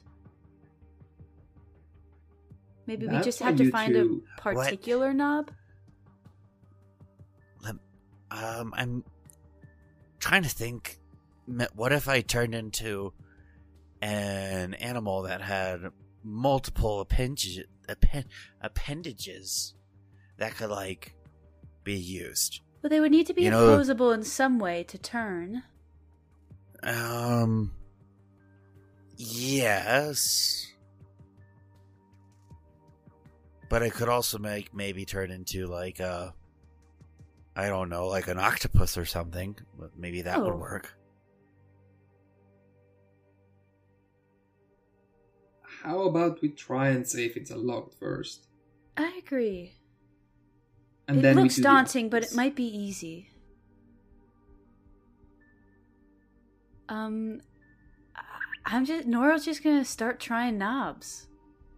Okay. Uh, can you roll a d10 for me, please? Yes, because it's gonna blow up in my face. Oh, sorry, I was about to roll a d100. I. I mean, I can turn into a swarm of poisonous snakes. Does that help? Uh, I a swarm maybe up the door.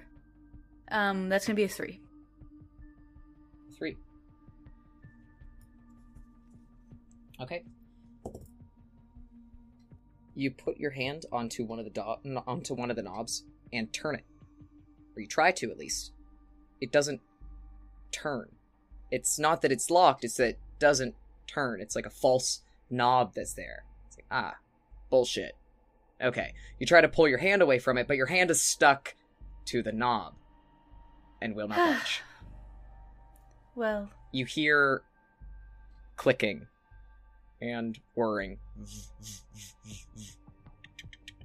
above you, and then below you,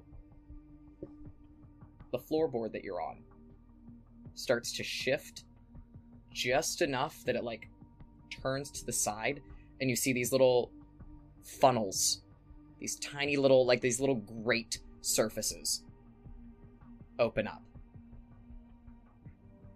And I need you to make a dexterity save. yeah, I feel like acid is gonna be poured on top of me right now.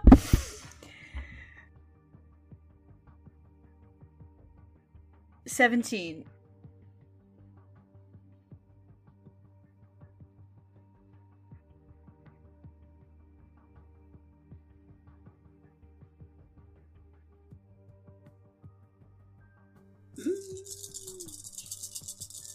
Can can you can you hear that? Can you... I love this game. Can you not hear it? Is it not picking up? I got I got like yeah, zoo- it's just the Zoom audio. It'll be all in your Audacity. these dice. Um, a, gr- a little gremlin of a DM. What do you mean? I had two invisible stalkers in a room, and you just you were like, "Can we have the woke, please?"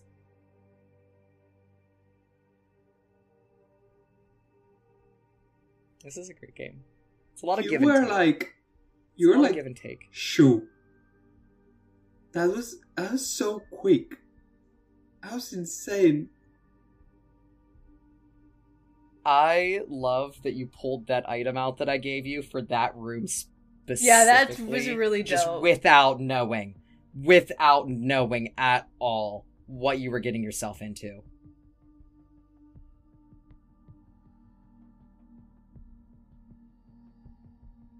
Nora, Uh huh. stuck to the door, Uh huh. not able to move away, but being able to hear what's going on beneath you, you are able to angle yourself a little bit, though you are still stuck in place to the door.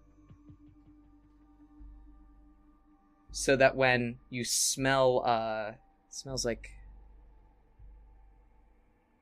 like natural gas or like gasoline, some some kind of like that that harsh smell.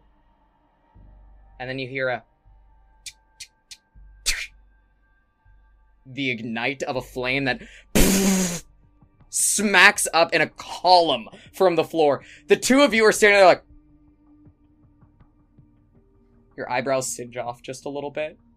Nora, you only take 18 points of damage. For Oh, this. only 18. Okay. Only 18, little wizard. Only 18. I'm not doing so so fine. Um Smells a little uh little charred. Yeah. You're When- you're kind of singed. You're pretty smoky. And the grate turns again, so it's a normal floor, Can I move my hand now? clanking above. Your hand is still stuck to the door. Okay, I'm going to say, "Hey, um Griss, can you reach into the pocket of my jacket? I've got a little vial in there." I just love this image, Sure. like eyebrows singed, like very it's like calmly the soot asking. on the face. yeah. Um, It's the like your Oh. glasses have like the the like clouded ash like around them, so that whenever you take them off, like it's just a perfect circle Yeah. of where the lenses were. Um, I'll I'll go there and I'll, I'll take the little vial and just give it to you on your other hand. Okay, um, it is a vial of universal solvent. Mm-hmm. So I'm gonna try to like get a few drops, like between my skin and the doorknob. Whenever you uh, open the vial up, it's like one of those little droppers on the inside because this stuff is potent. Uh, so whatever you just a couple of drops is enough to be able to get your hand off the door. Your palm is a little bit tacky, but it's not sticky at least. Okay, so I again go back to my original uh, plan of ignoring this door for a little while. That was terrible. I mean, we're already here. Can we like? Okay, um, I'm gonna go over there, and Nora walks all the way across to the other side of the room. do do whatever you'd like to do next. And then Cori would just sort of like huff, roll her eyes and a body, and just kind of like follow Nora to the other side of the room. Um, Reese will also follow, but then will recast Mage Hand and just get the Mage Hand close to another of the handles. And should we try this instead? Yes. Okay. And go for another handle. Okay. Um, you can D10? roll a d10. If you roll a three, roll it again.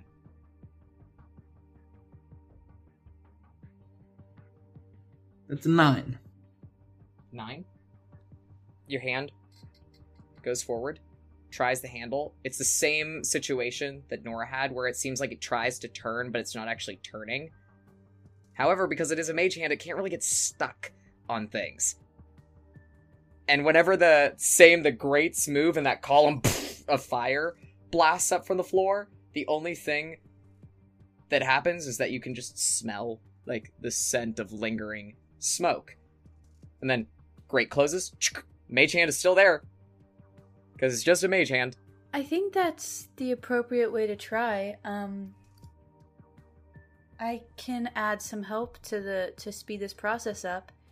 Um I will say that because you kind of y- you figured out the trap and you didn't disarm it, but you figured out a way around it. That if the hand keeps trying, eventually one of the knobs does turn and open the door. okay, can I kind of peer from across the room like inside where the door opens? Mm-hmm. There is a very small uh, room on the inside here. It looks like it's some kind of like small study or something like that. Has uh, just like a little a little tiny desk pushed up uh, to one of the sides. There's a window uh, that you can actually see outside. This is the first time that you have seen a window in this place, uh, and it, it overlooks onto like a nice little garden um, that looks very sweet and quaint. Uh, inside this room, on the desk that is like pushed off to the side, kind of close to where that window is, there is uh, a wrench that is sitting there and just looks a little out of place. Uh, can I have Nora roll for uh board game intelligence? you can give me a history check with advantage.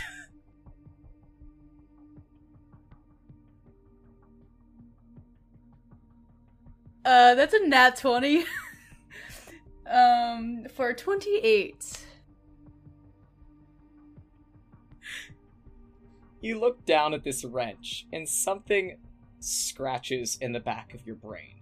And then it's almost like you blink, and for a second, you are not Nora, and you are looking down at a map that looks really familiar to a very familiar, commonplace board game that is in many homes throughout the world. Uh, you feel like it probably starts with a C and ends with an oo. Uh, suddenly you blink again. You are Nora staring at a wrench, and you're like, "Yeah, I should pick that up."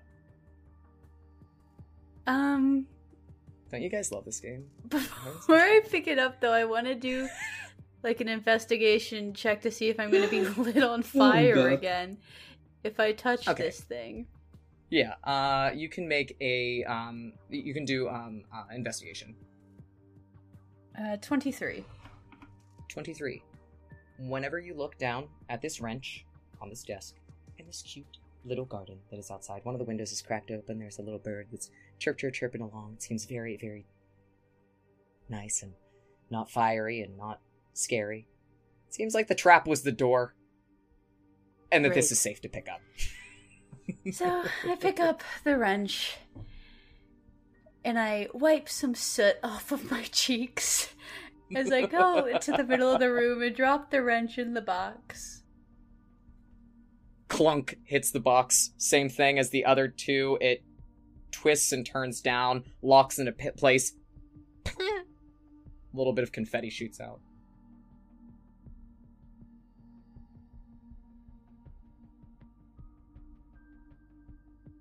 Okay.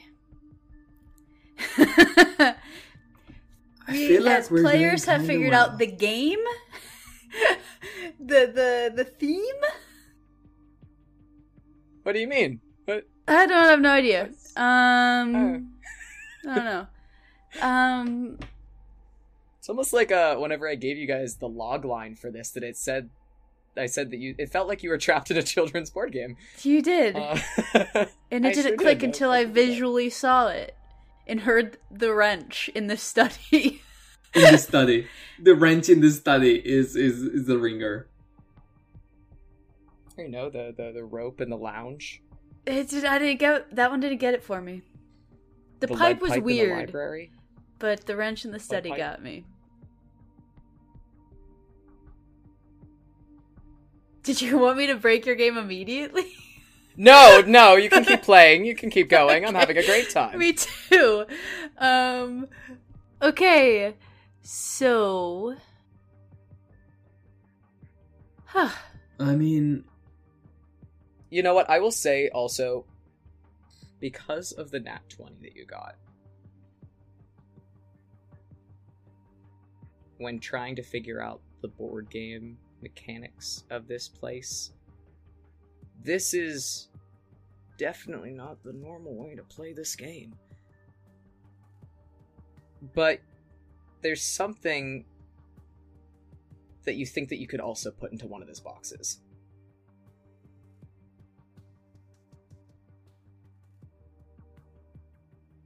Myself. No, I'm just kidding. Jump in the box. Turn Cori into a snake. Put the snake in the box. um You don't have to worry about it right yeah, now. yeah, yeah. Okay, three down, three to go. Why are there more rooms than there are boxes? Is there going to be nothing in some rooms?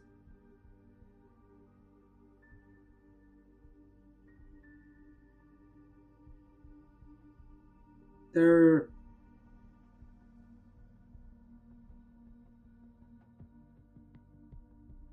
There could be nothing, or maybe, maybe it's just um to appeal to our sense of exploration.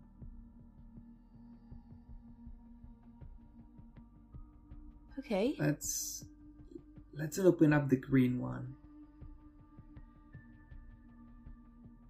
The one that's right there in the middle of the room or the far one? There's the like one that's a right next to us. Okay. Yeah. So this door, whenever you approach it, Mhm. you immediately like it's it's it looks the same as the others. There's no fancy knobs or anything different on this one. Uh, and whenever you pass by again, Griss, because you are the one that is able to actually see them, those two guys are like poking their heads out the door, like watching you go and just kind of having like side conversation, like color commentary between the two of them as they watch the three of you travel around. Uh, this door has a sign on it, which is the most different uh, compared to anything else, like actual writing, finally, for once. The sign says, closed for renovations.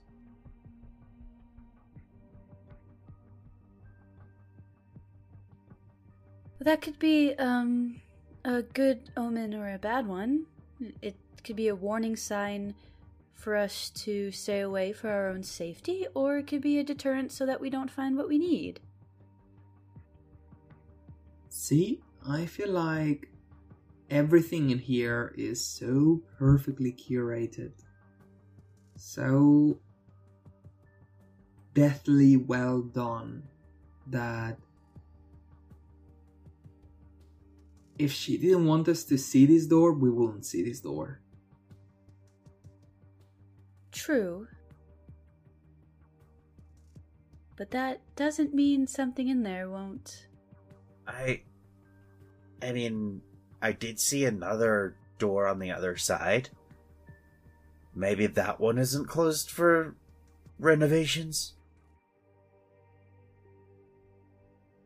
Maybe it's just this one. Maybe there's paint. Wet paint on the other side of this one. Maybe. I really don't think it's actually closed for renovations. Well, I could just go around and check.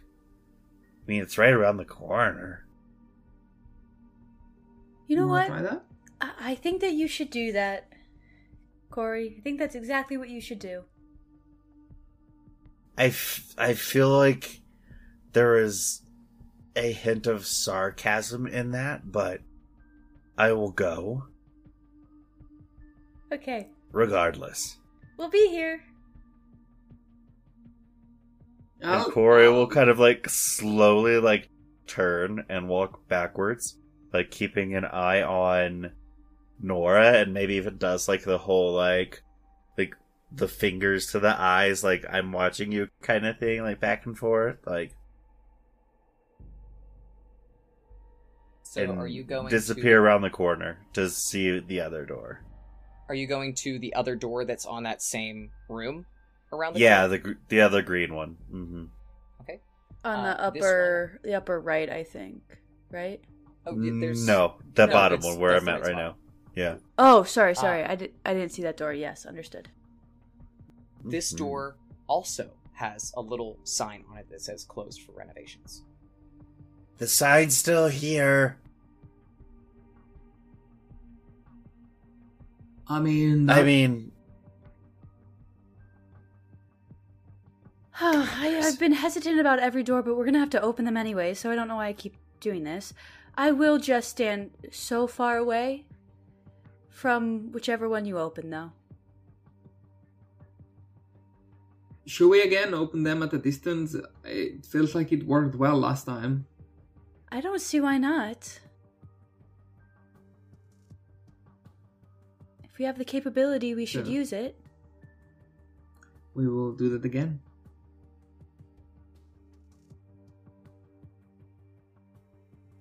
Should we open both of the doors? Because I can follow your lead with a mage hand and open the other side. That's a super good idea. So yeah, I mean, I could stand like the corner and look in both. Maybe, I don't know. you can see if that would work.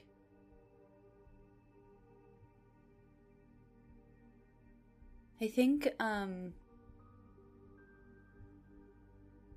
Nora's what? mage hand kind of comes out of her hand in like almost like a spectral like ghostly gas-like look and then structures itself into a hand once it comes out of her um, physical form and then will float over to uh, the, the other door that um, Griss's mage hand is not at.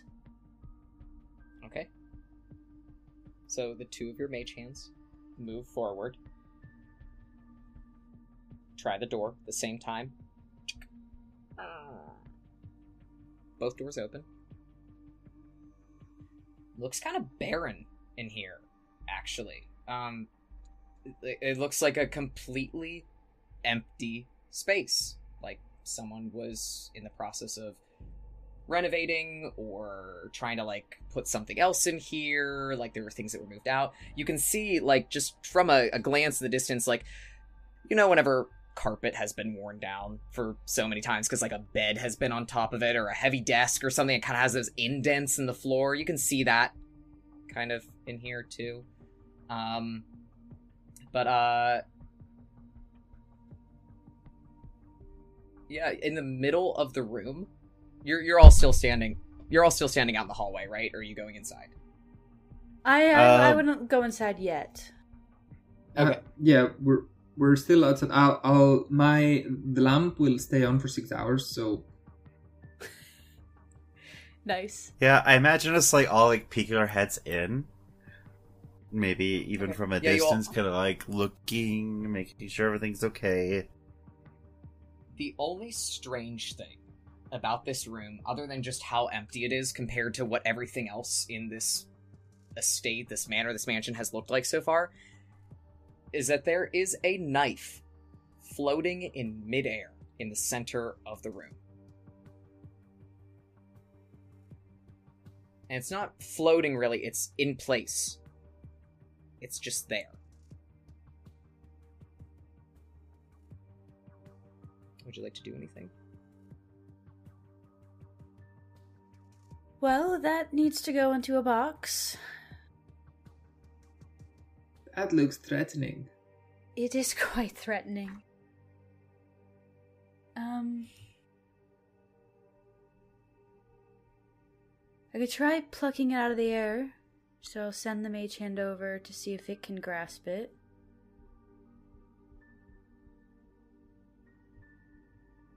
Do you want to try that? Do you want me to try that? Yeah, I mean, mine's out too, so whichever one can go and see if we can pluck it from the air with something also incorporeal.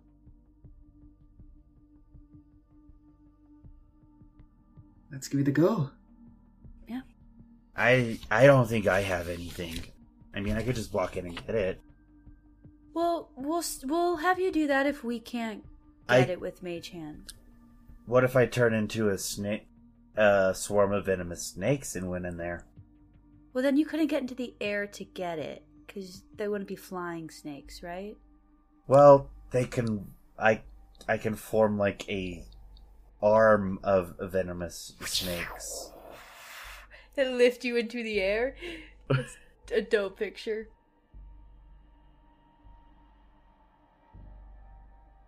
So yeah, let's have uh, one of the hands go over to see if we can get it from the air. So no swarm of snakes. In a moment. Just clarifying. Okay. Can we move the boxes?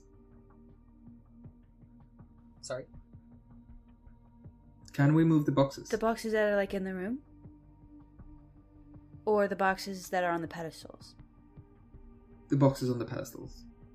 It doesn't seem like those can move. They're kind of a part of the pedestal. They can't move. No. And there are no, just to clarify again, there are no boxes in the room. There's kind of nothing in the room. Oh, except it's not like it. I confused the it, it looked like furniture used to be in there as it was like moving. Mm-mm. That's all. Good. Oh no no no! Uh, I mean more in the sense of like you know whenever like something heavy has been sitting on top of a carpet for a while and it has those indents in the carpet, so it seems like something was in here at some Okay. point, but like maybe they're moving stuff around, so like it's somewhere else right now. They're getting other stuff put in, but it looks like stuff used to be in here. So you're moving your mage hand forward.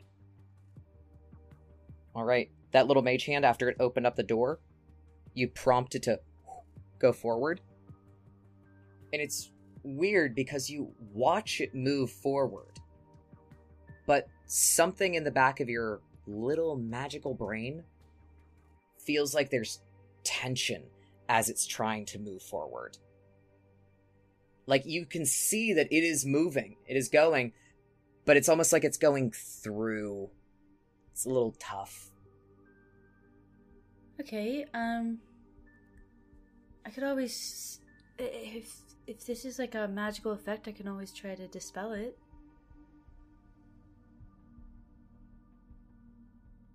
I will send my mage hand and try and like push your mage hand. If I see it kind of like trembling. You move your mage hand and it's the same thing again it's weird because like you can feel it like in the back of your little magic brain you see all of you see the mage hand like f- flap palm, like going forward, but it's kind of like there's a tension there that you can feel that it's struggling to move forward. So is it moving really slowly or just not moving? It's moving slowly. It's moving though. It is going forward. You can all make perception checks. You can make perception checks if you'd like. I would Yeah. very much like to. Definitely. 19. 14. 16.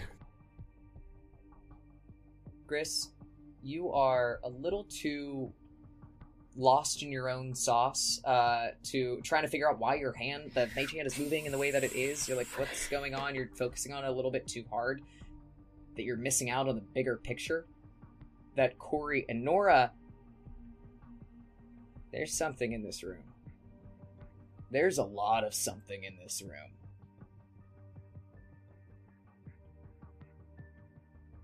it's kind of the whole room actually right now. I mean, if you think about it, when you're renovating and you just want to get rid of stuff, it's easier to dissolve it, right? Just get rid of it completely.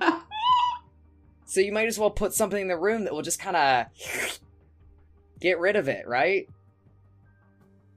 You can see this barely there, transparent kind of block that is taking up, filling Uh, the entire room. Oh. Mega cube.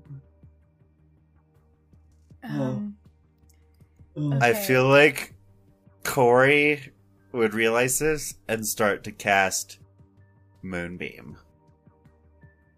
All right. I was gonna say that um uh Nora would um point a finger out and cast True Strike to try to like learn a little bit about maybe how to get around it. Okay, uh, so we got Moonbeam and True Strike happening at the same time. Yeah. Okay. I will- Uh, I would like, well, go ahead. uh, as I maybe see Cori begin, I think I could actually use it to get a little bit better from my injuries, if you allow me. Oh, um what what do you mean? Well, cubes do have some degree of um, life energy, and a little vampiric touch can go a long way. Oh, can you is that is it possible to share that um amongst friends?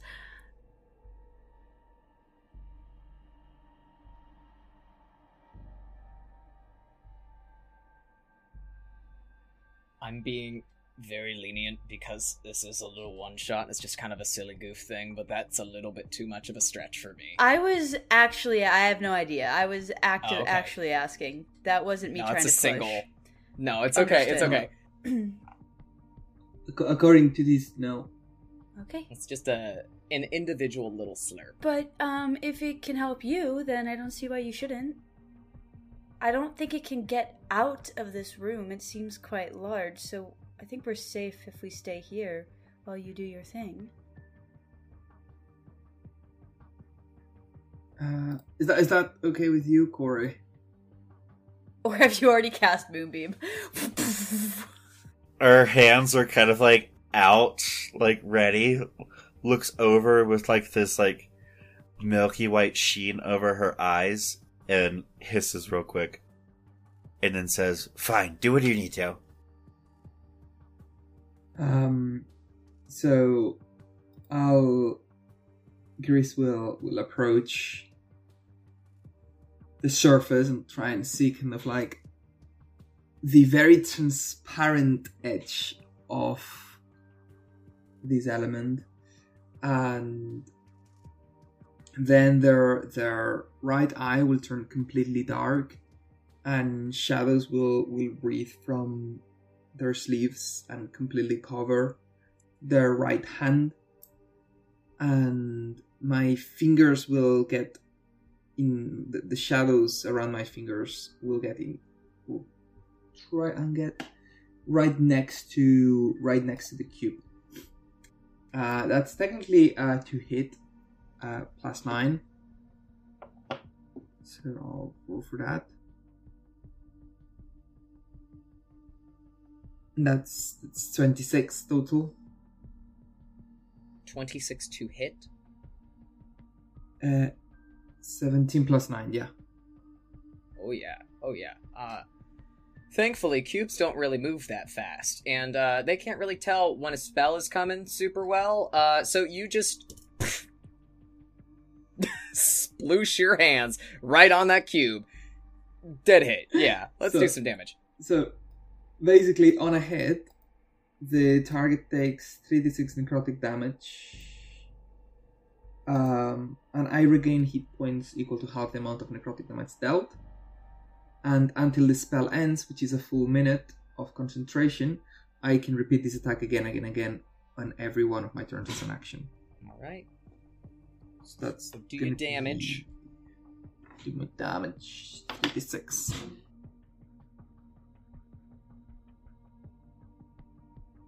Everyone That's six. How much? Six. Six points. Yeah. Right. So your hand sinks into this ooze, this little this little cube. And though you try to keep your fingers kind of just at the peripheral edge of it enough to be able to touch, you have to kind of dig in some more into this weird like oozy jelly consistency to be able for it to actually take root. You are able to do that that six points of damage, so then you get three points of HP back, correct? Mhm. Okay. Um let's see here.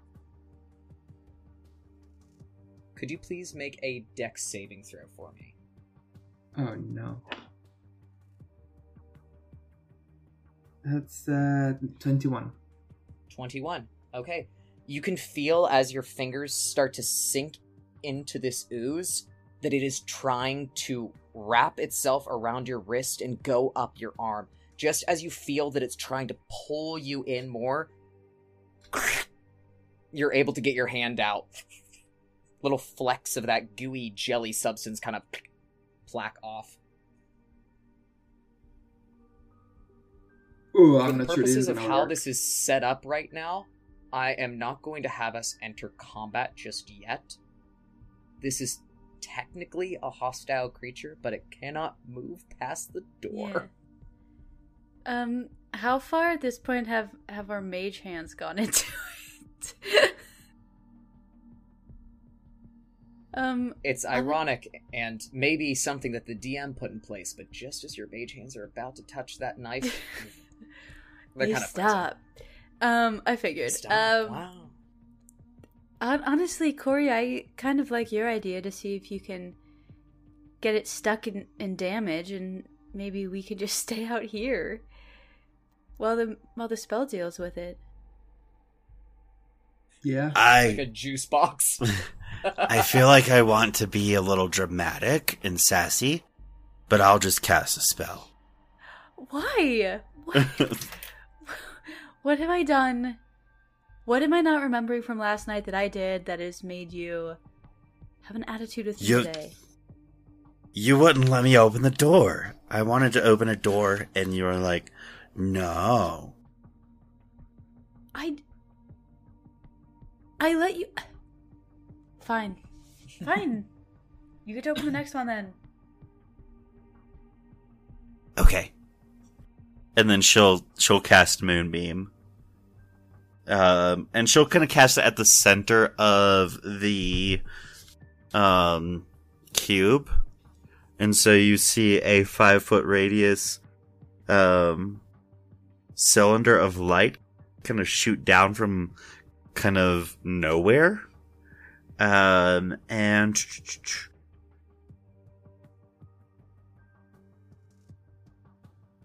it must make a constitution saving throw.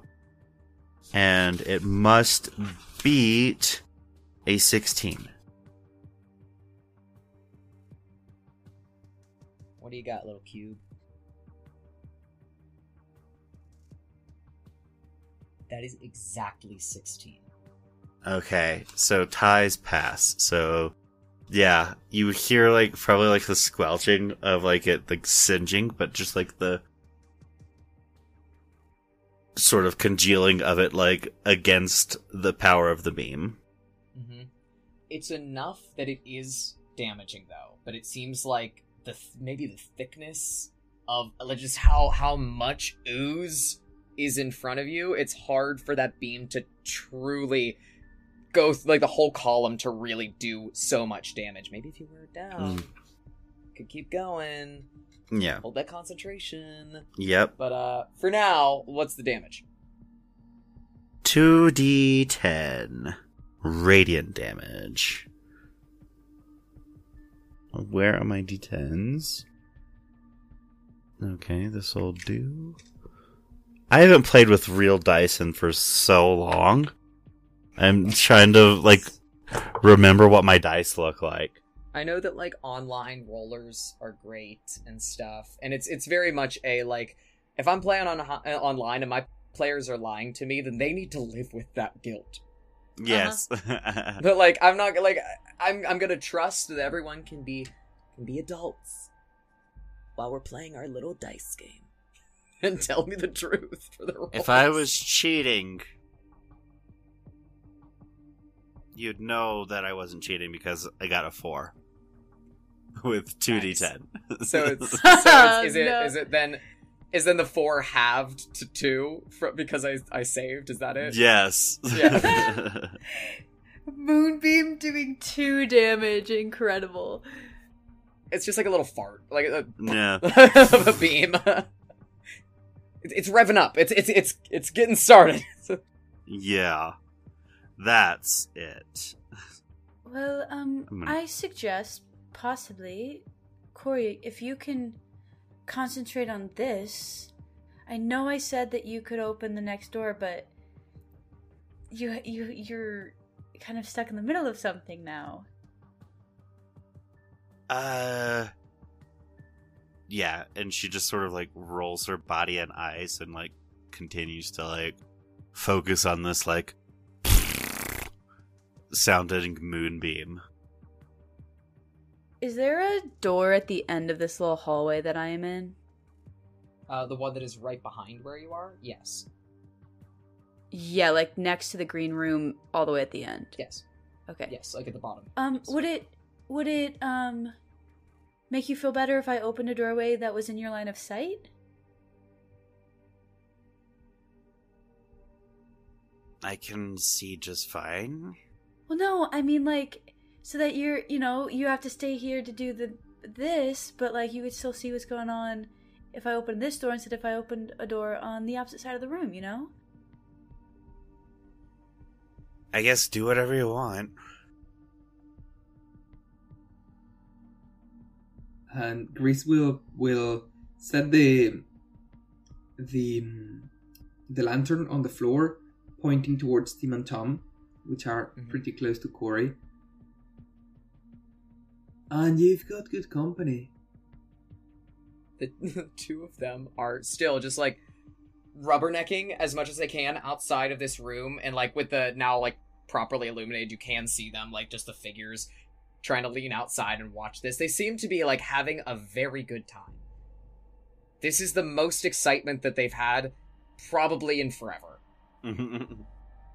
They're it's it's like they're watching like a like a let's play. Like Um okay, well actually Tim and Tom, why don't you tell us what door to open next? Oh, uh, wh- which which door? To open? Does it matter? No, I don't think it matters. No, it doesn't really matter. I know it doesn't really matter. We have to open them. Can you just tell us which one to open? Uh, Tim kind of like pokes his head out a little bit, like looks at the ones that have already been tampered with or whatever, and his eyes light up. And he goes, "Oh, oh, oh, oh, oh, uh, far, far one up there, uh, top, top right, top right corner. I like that one. Okay. That's a good one." It'll be that one. Um, yeah, Nora will go over. So you make your way up there. Uh, door looks normal. There's there's no renovation signs or many many handles on this one. I'm nervous for the amount of hit points I have to open this door.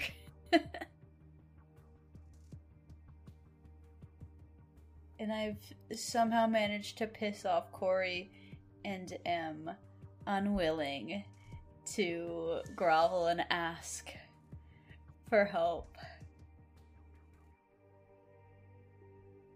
I feel like, yeah, you've pissed Cori off, but Cori's also the kind of person that's kind of always pissed off.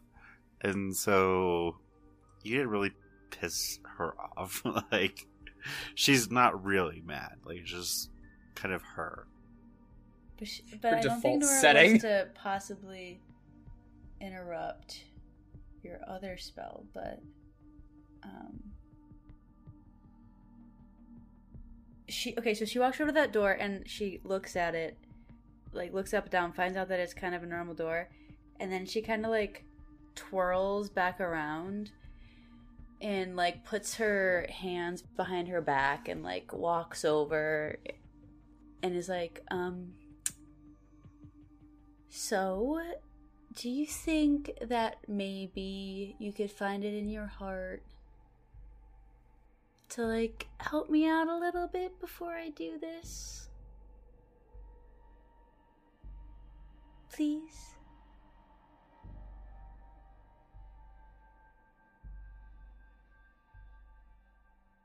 Sure. Okay, thank you. and she walks over um here and um whispers in her ear I hope you find some rest. And you would feel this sort of like energy kind of like coursing around you um as she casts healing word on you. Um let me see. I have so many pages. For that one too, you can whatever level you'd like to cast it out if you want to do a little. Yeah. more boosty. How bad off are you? I have 24 out of 84 hit points. Okay, yeah, I'm gonna cast this. Let me see. Wait, where is it? I'm also not used to playing. I haven't played in forever. Where is it? I will just Google it really quick because I can't find it on my character sheet. I need. I'll just look up it up. Look it up on my phone because you were blocking my keyboard. In the meantime, this silly goose thought that lesser restoration was a healing spell. Oh, oh. buddy. Stop, stop, stop. Stop, That's it's a healing okay, I was wondering why you all weren't healing yourselves. Because we don't have Well- any spells. I told you to bring some healing. well, Cori hasn't taken a lick of damage. Thought I did. The the snake did. yeah, the Cori snake did. didn't. You're the snake did. Nora has taken it all. All right, so I'm gonna cast it at a second level. Um, so that's two d four. Hopefully, I can actually roll well.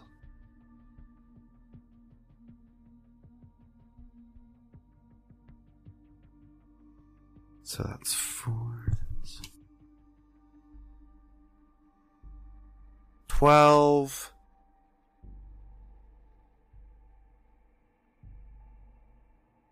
So twenty. let's see, math is hard to do. Twenty-three. 23 points again. Twenty-three hit points. Dope.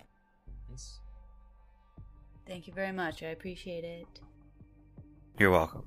And then she kind of twirls and walks back to that door that Tim and Tom pointed out.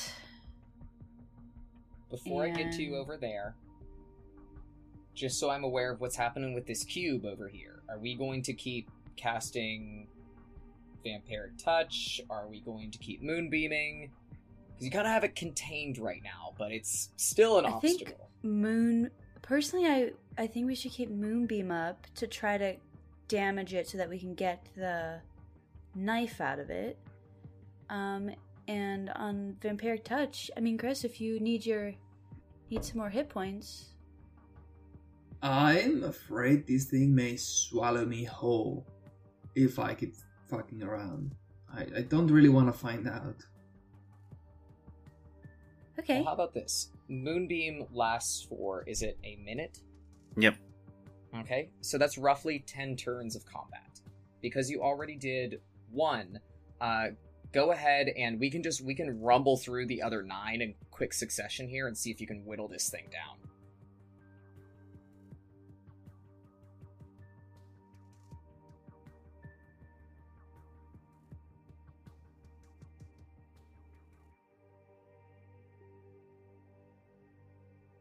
This is so fun to listen to, I'm sure, as well. Yeah. Us just uh, cobbling through. Oh yeah, for the audience. super fun. Uh, Well- put in some like uh, elevator music while this is happening. Yeah, I'll just like speed this bit up so that we s- are like Cool. zooming and some elevator music. Yeah.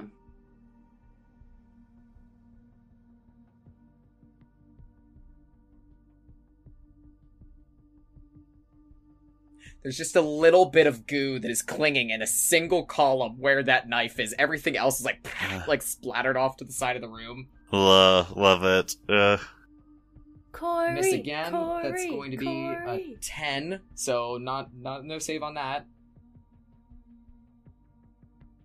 um, that is a an eighteen.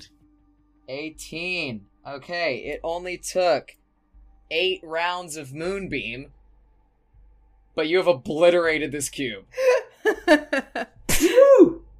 The sides of the wall still have a little bit of ooze clinging to them, but they're like kind of melty looking and they're kind of like slowly crawling down the sides of the Mm. wall and just like sadly splatting against uh like the the baseboards. Love it. the the knife that was in the middle there just clang smacks to the ground. Mm. I think you should have the But, honors. Fine. I'm a little tired, but I guess I can go in there. And she would sort of like again roll her eyes and body as she like kind of like rolls into the room and goes to cry, try and grab the knife. Okay. Easy enough. Uh, there's nothing stopping you now. Uh, you walk right through the room. The two mage hands are just kind of. It's kind of funny because the two mage hands that I've just kind of like were stuck there are no longer stuck there. And even though they're mage hands and they are not sentient and completely reliant on whoever is controlling them, they do kind of turn to each other for a minute before disappearing entirely. Love it. a silent conversation between two mage hands. They've gone through a lot. Been through a lot today. Uh, but yes, you are able to go in. You are able to pick up this knife, no problem whatsoever. There's no ooze left on it. You got, you don't get singed or anything. And then she would walk back out and drop the knife into one of the boxes on a pedestal. Tink. Same as the other ones. It, it swivels in place. It locks down. Bit of confetti launches out. You have two boxes left. Um, Griss will look at Nora, look at Cori, point at the welcome plate. you think we can put that in the box? I think we can put that in a box. Let's see if it works. Okay. You pick it up, Mhm. put it in a box. Yeah. Tink. Nothing happens. Hits the box, doesn't move. Take it out of the box. The candle. Hey, Let's put it back on the table. Was the candle that was on it like an actual candlestick? Mm-hmm. Yeah? Mm-hmm. I'll try that. Okay. Pick it up. Candle and all. Put it in the box. Dump it in. The candle kind of like the wax as you turn it, like starts to drip down the side, and even though it's like this strange like not there fire fire is kind of like oh shit like it's starting to like melt a little bit and like spatter onto the ground but you put the candlestick inside uh, locks into place bit of confetti Dope. Get there. Just one more. one left Well, this is the Tim and Tom room. I think we should abide by their wishes.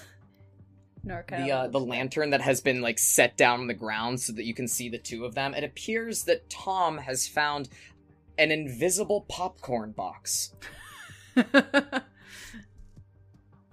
It's it's not like corporeal or anything. It has the same weird like outline, the same weird outline as as the the like the drinks did, kind of. Uh, but he, you can you can you're watching as he's reaching into where the box is, and it's the figure just doing this, and then every once in a while Tim will like lean over, grab some too.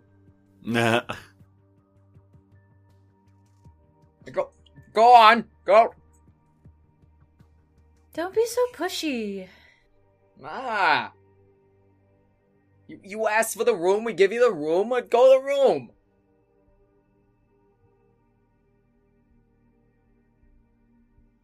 You go to the room. Cori, do you want to do the honors? I, uh, I guess so. She You're would best. take lead. Hand kind of trembling. Grab the ha- door handle and slowly swing it open. Okay. Open it up. Uh, inside this room is a dining table. It appears. Um, some dining, some some chairs that are set up. Nothing is uh, like set for food. There's no food of any kind in this room, but it would be used to host parties. You can imagine. There is uh, a large cabinet full of uh, like fancy like fine plates and fancy knives and like all these other like uh, little little items and stuff uh, that I don't really have the words for. But you're gonna imagine it right now. It looks great. I'm sure in your mind's eye. On the table itself, uh, there is what appears to be like uh, a, a a fine like plate of sorts that has like gilded like edges like it's, it's like this gold inlay lay to it it looks very fancy and on the plate is a little plaque similar to the one that you found before that had a little welcome on it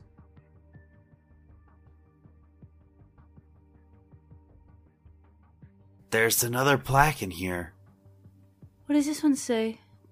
I don't know, Nora, go grab it. You grabbed the other one. Are you serious? Fine, I can go grab it. Um, maybe I should turn into an animal just in case. Be my guest. And she would like kind of yell out. Let me see what she could turn into. That would be good for this. She really wants to turn into this swarm of poisonous snakes, but is not going to. Um, Common theme. maybe giant toad and as she turns into this giant toad it's gonna like stand there at the edge of the room and blip her little tongue out across the room and try to grab the um nameplate you pull it back nameplate you got it it's got words on it and i'll then tell you what they say but you are she toad. bleps it out into like like right on the floor in front of uh both Nora and Griss and it's kind of covered in a residue. She's a little slimy. Nora you know, looks you at did Griss. just encounter like a terrible doorknob that stuck you in place and also ooze so a little bit of slime from a little little Cori toad isn't gonna hurt you You would think, except for the fact that Nora looks at Griss and says, I'm not touching that.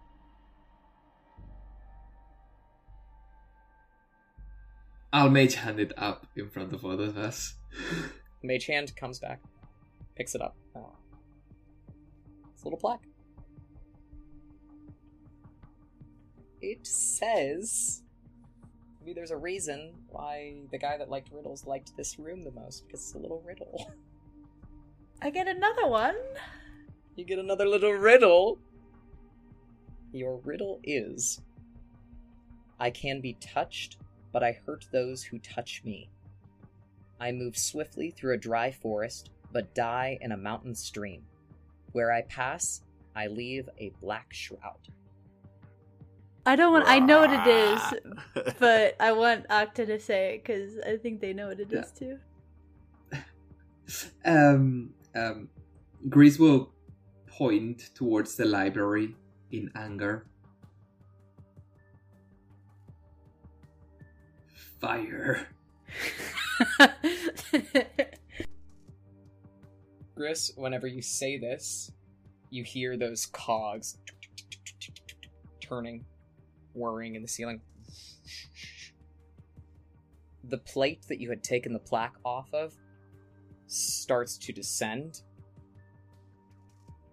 and then comes back. When it comes back, there is a revolver. Ooh. Was that a pun? Like you fire a gun, and the riddle was fire. Tell me. I Cori. it's a pun. Cori Are you sensing a strange little theme with just everything? Yes! I am. Um, a, a DM's greatest flaw and most wonderful success is to quietly laugh at their own jokes. Mm. Cori would blab her tongue out and try to grab the revolver. Tastes terrible, but you got it. Yay. And then hop over to the last box and and spits it out into the box. All right. Into the box it goes. Whenever you come back, also with the revolver, uh, you can see Tim and Tom are. Oh, oh, oh, oh, oh! oh! Very, very excited that you got it so quickly. I would have assumed just by your visage and in how you speak that you would have seen one of these before. But you seem very surprised to have seen one now. it's not the surprise so much; it's the excitement that you got. Look, you got all the boxes. You got all the tink. It hits the box. The box descends, like it does, like all the other ones had. Little bit of confetti shoots out of it, and then all six of the pedestals descend into the ground. And where they were before closes. The table that had that little plaque, that little welcome, and all the dis- and also the disclaimer that uh, whoever is doing this is not liable if you hurt yourself. That table turns in place and descends into the floor as well, and then covers, locks.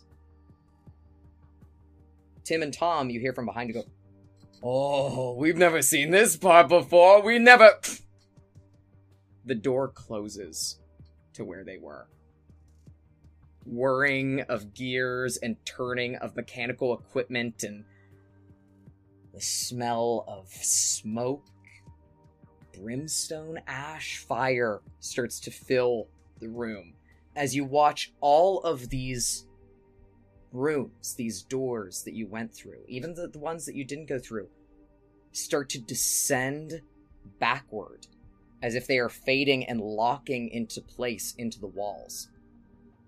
Once they descend and it creates like one solid block, where they were slide shut so that there are no doors in this room anymore. No doors, no windows.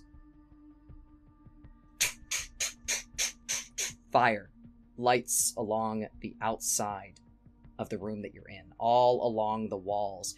Small beams of light flick open.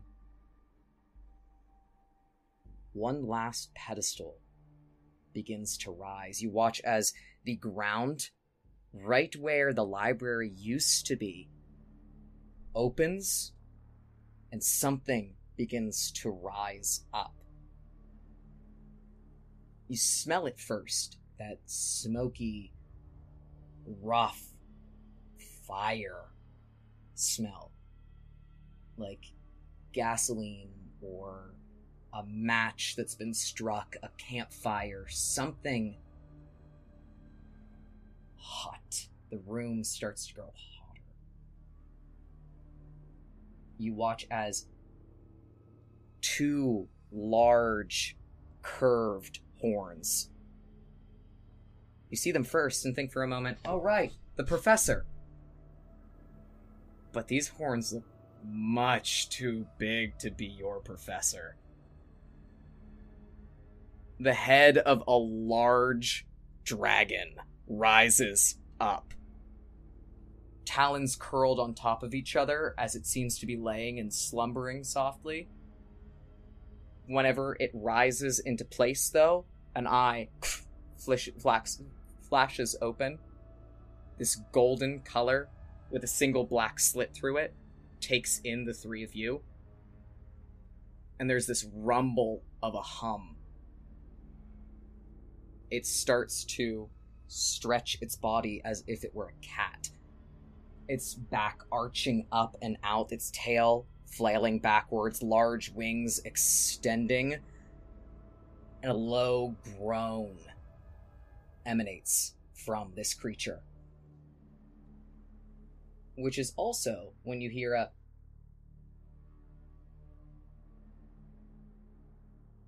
something behind you. And from the ground, on a small pedestal,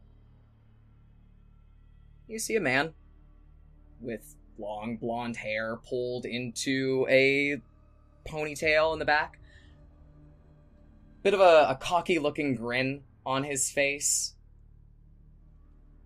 An instrument strapped to his back. It looks like a guitar of some kind, rubbing his hands together. Hey guys! How's it going? Oh, you figured it out. Oh, this is so great. Oh, isn't this so. Holy shit, what's that? You see your friend Ven behind you, pointing at this giant dragon. Oh no, I, I thought that the I thought I thought that the, the, the room, like the it's it's called an escape room for a reason. Like I rented it out. I thought this could be like a really really fun time for but we're supposed to escape from it. There's no Did I miss something?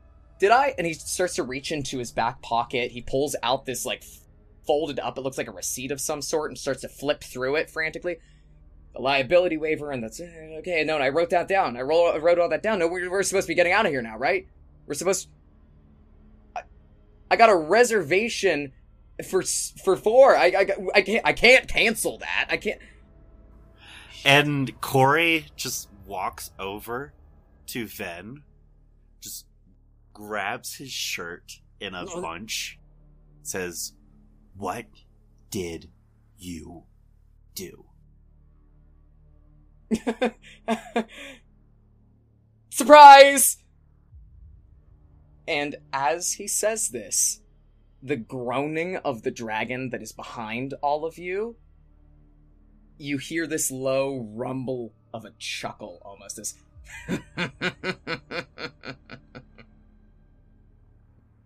the four of you now turn. There's a giant dragon in this room, and there's no exit in sight. And that's where I'm gonna cut it for today, and we're gonna pick this up next time. Woo woo woo! You know, I will say that I didn't expect at the end of an elaborate clue game to be a giant dragon. Um, so Now you see, it's it's roughly based off of Clue, but like also there are no gelatinous cubes in Clue. I you don't you didn't get that expansion pack? On on fire library and Clue. Invisible wiggly guys? Oh, They're- monsters. Oh, they're just Sorry. a couple guys. They're just a couple of guys. They're just they're just guys. Wiggly guys. They're just having a drink. They're just you you shocked them. You surprised them. The Wiggles. Well, Oh. uh, thank you, Mads, for uh, taking us on the So first cool. half of this journey. That was a lot of fun. Um, You're welcome. yeah, yeah, yeah. and Loved it. I am very excited to see what happens on our next little part of our our Mads' modern magical life two shot. Woo, woo, woo, woo, woo, woo, woo. I'm happy we're pretty we're pretty good for spell slots. Kinda. Yeah, none of us are using like any spells this whole time. Mm. You you did save them, and also you have a fourth party member with you right now. We do, we do. Seems like he's in on it too. Whether this was We'll planned or not, he's here. I'm I'm still not entirely sure that we're not talking to kind of like his girlfriend or something. And he's just continuing to fuck with us. He is a bard. I don't know what he gets Mhm. up to. Bard's gonna bard. This is this is like a Shrek situation. It's a bit of an does have ass. donkey energy about. it. Yo, there it is. Yeah. Oh, oh, this was a lot of fun. I love this kind Thank of Thank you game. all for spending your evening with us at Queer PG. And uh, Yes. we shall pick it up again. See you next week. But for now, bye everybody. Uh, bye bye. Bye. Bye. Thank you so much for listening. Again, the second part of this little two shot will be premiering on our YouTube on May 23rd at 7 p.m. In the meantime, you can check out our Patreon to see all of the extra content we have up there. And don't forget that season 2 of Queer PG of Kith and Pen will be premiering on June 21st. Until next time.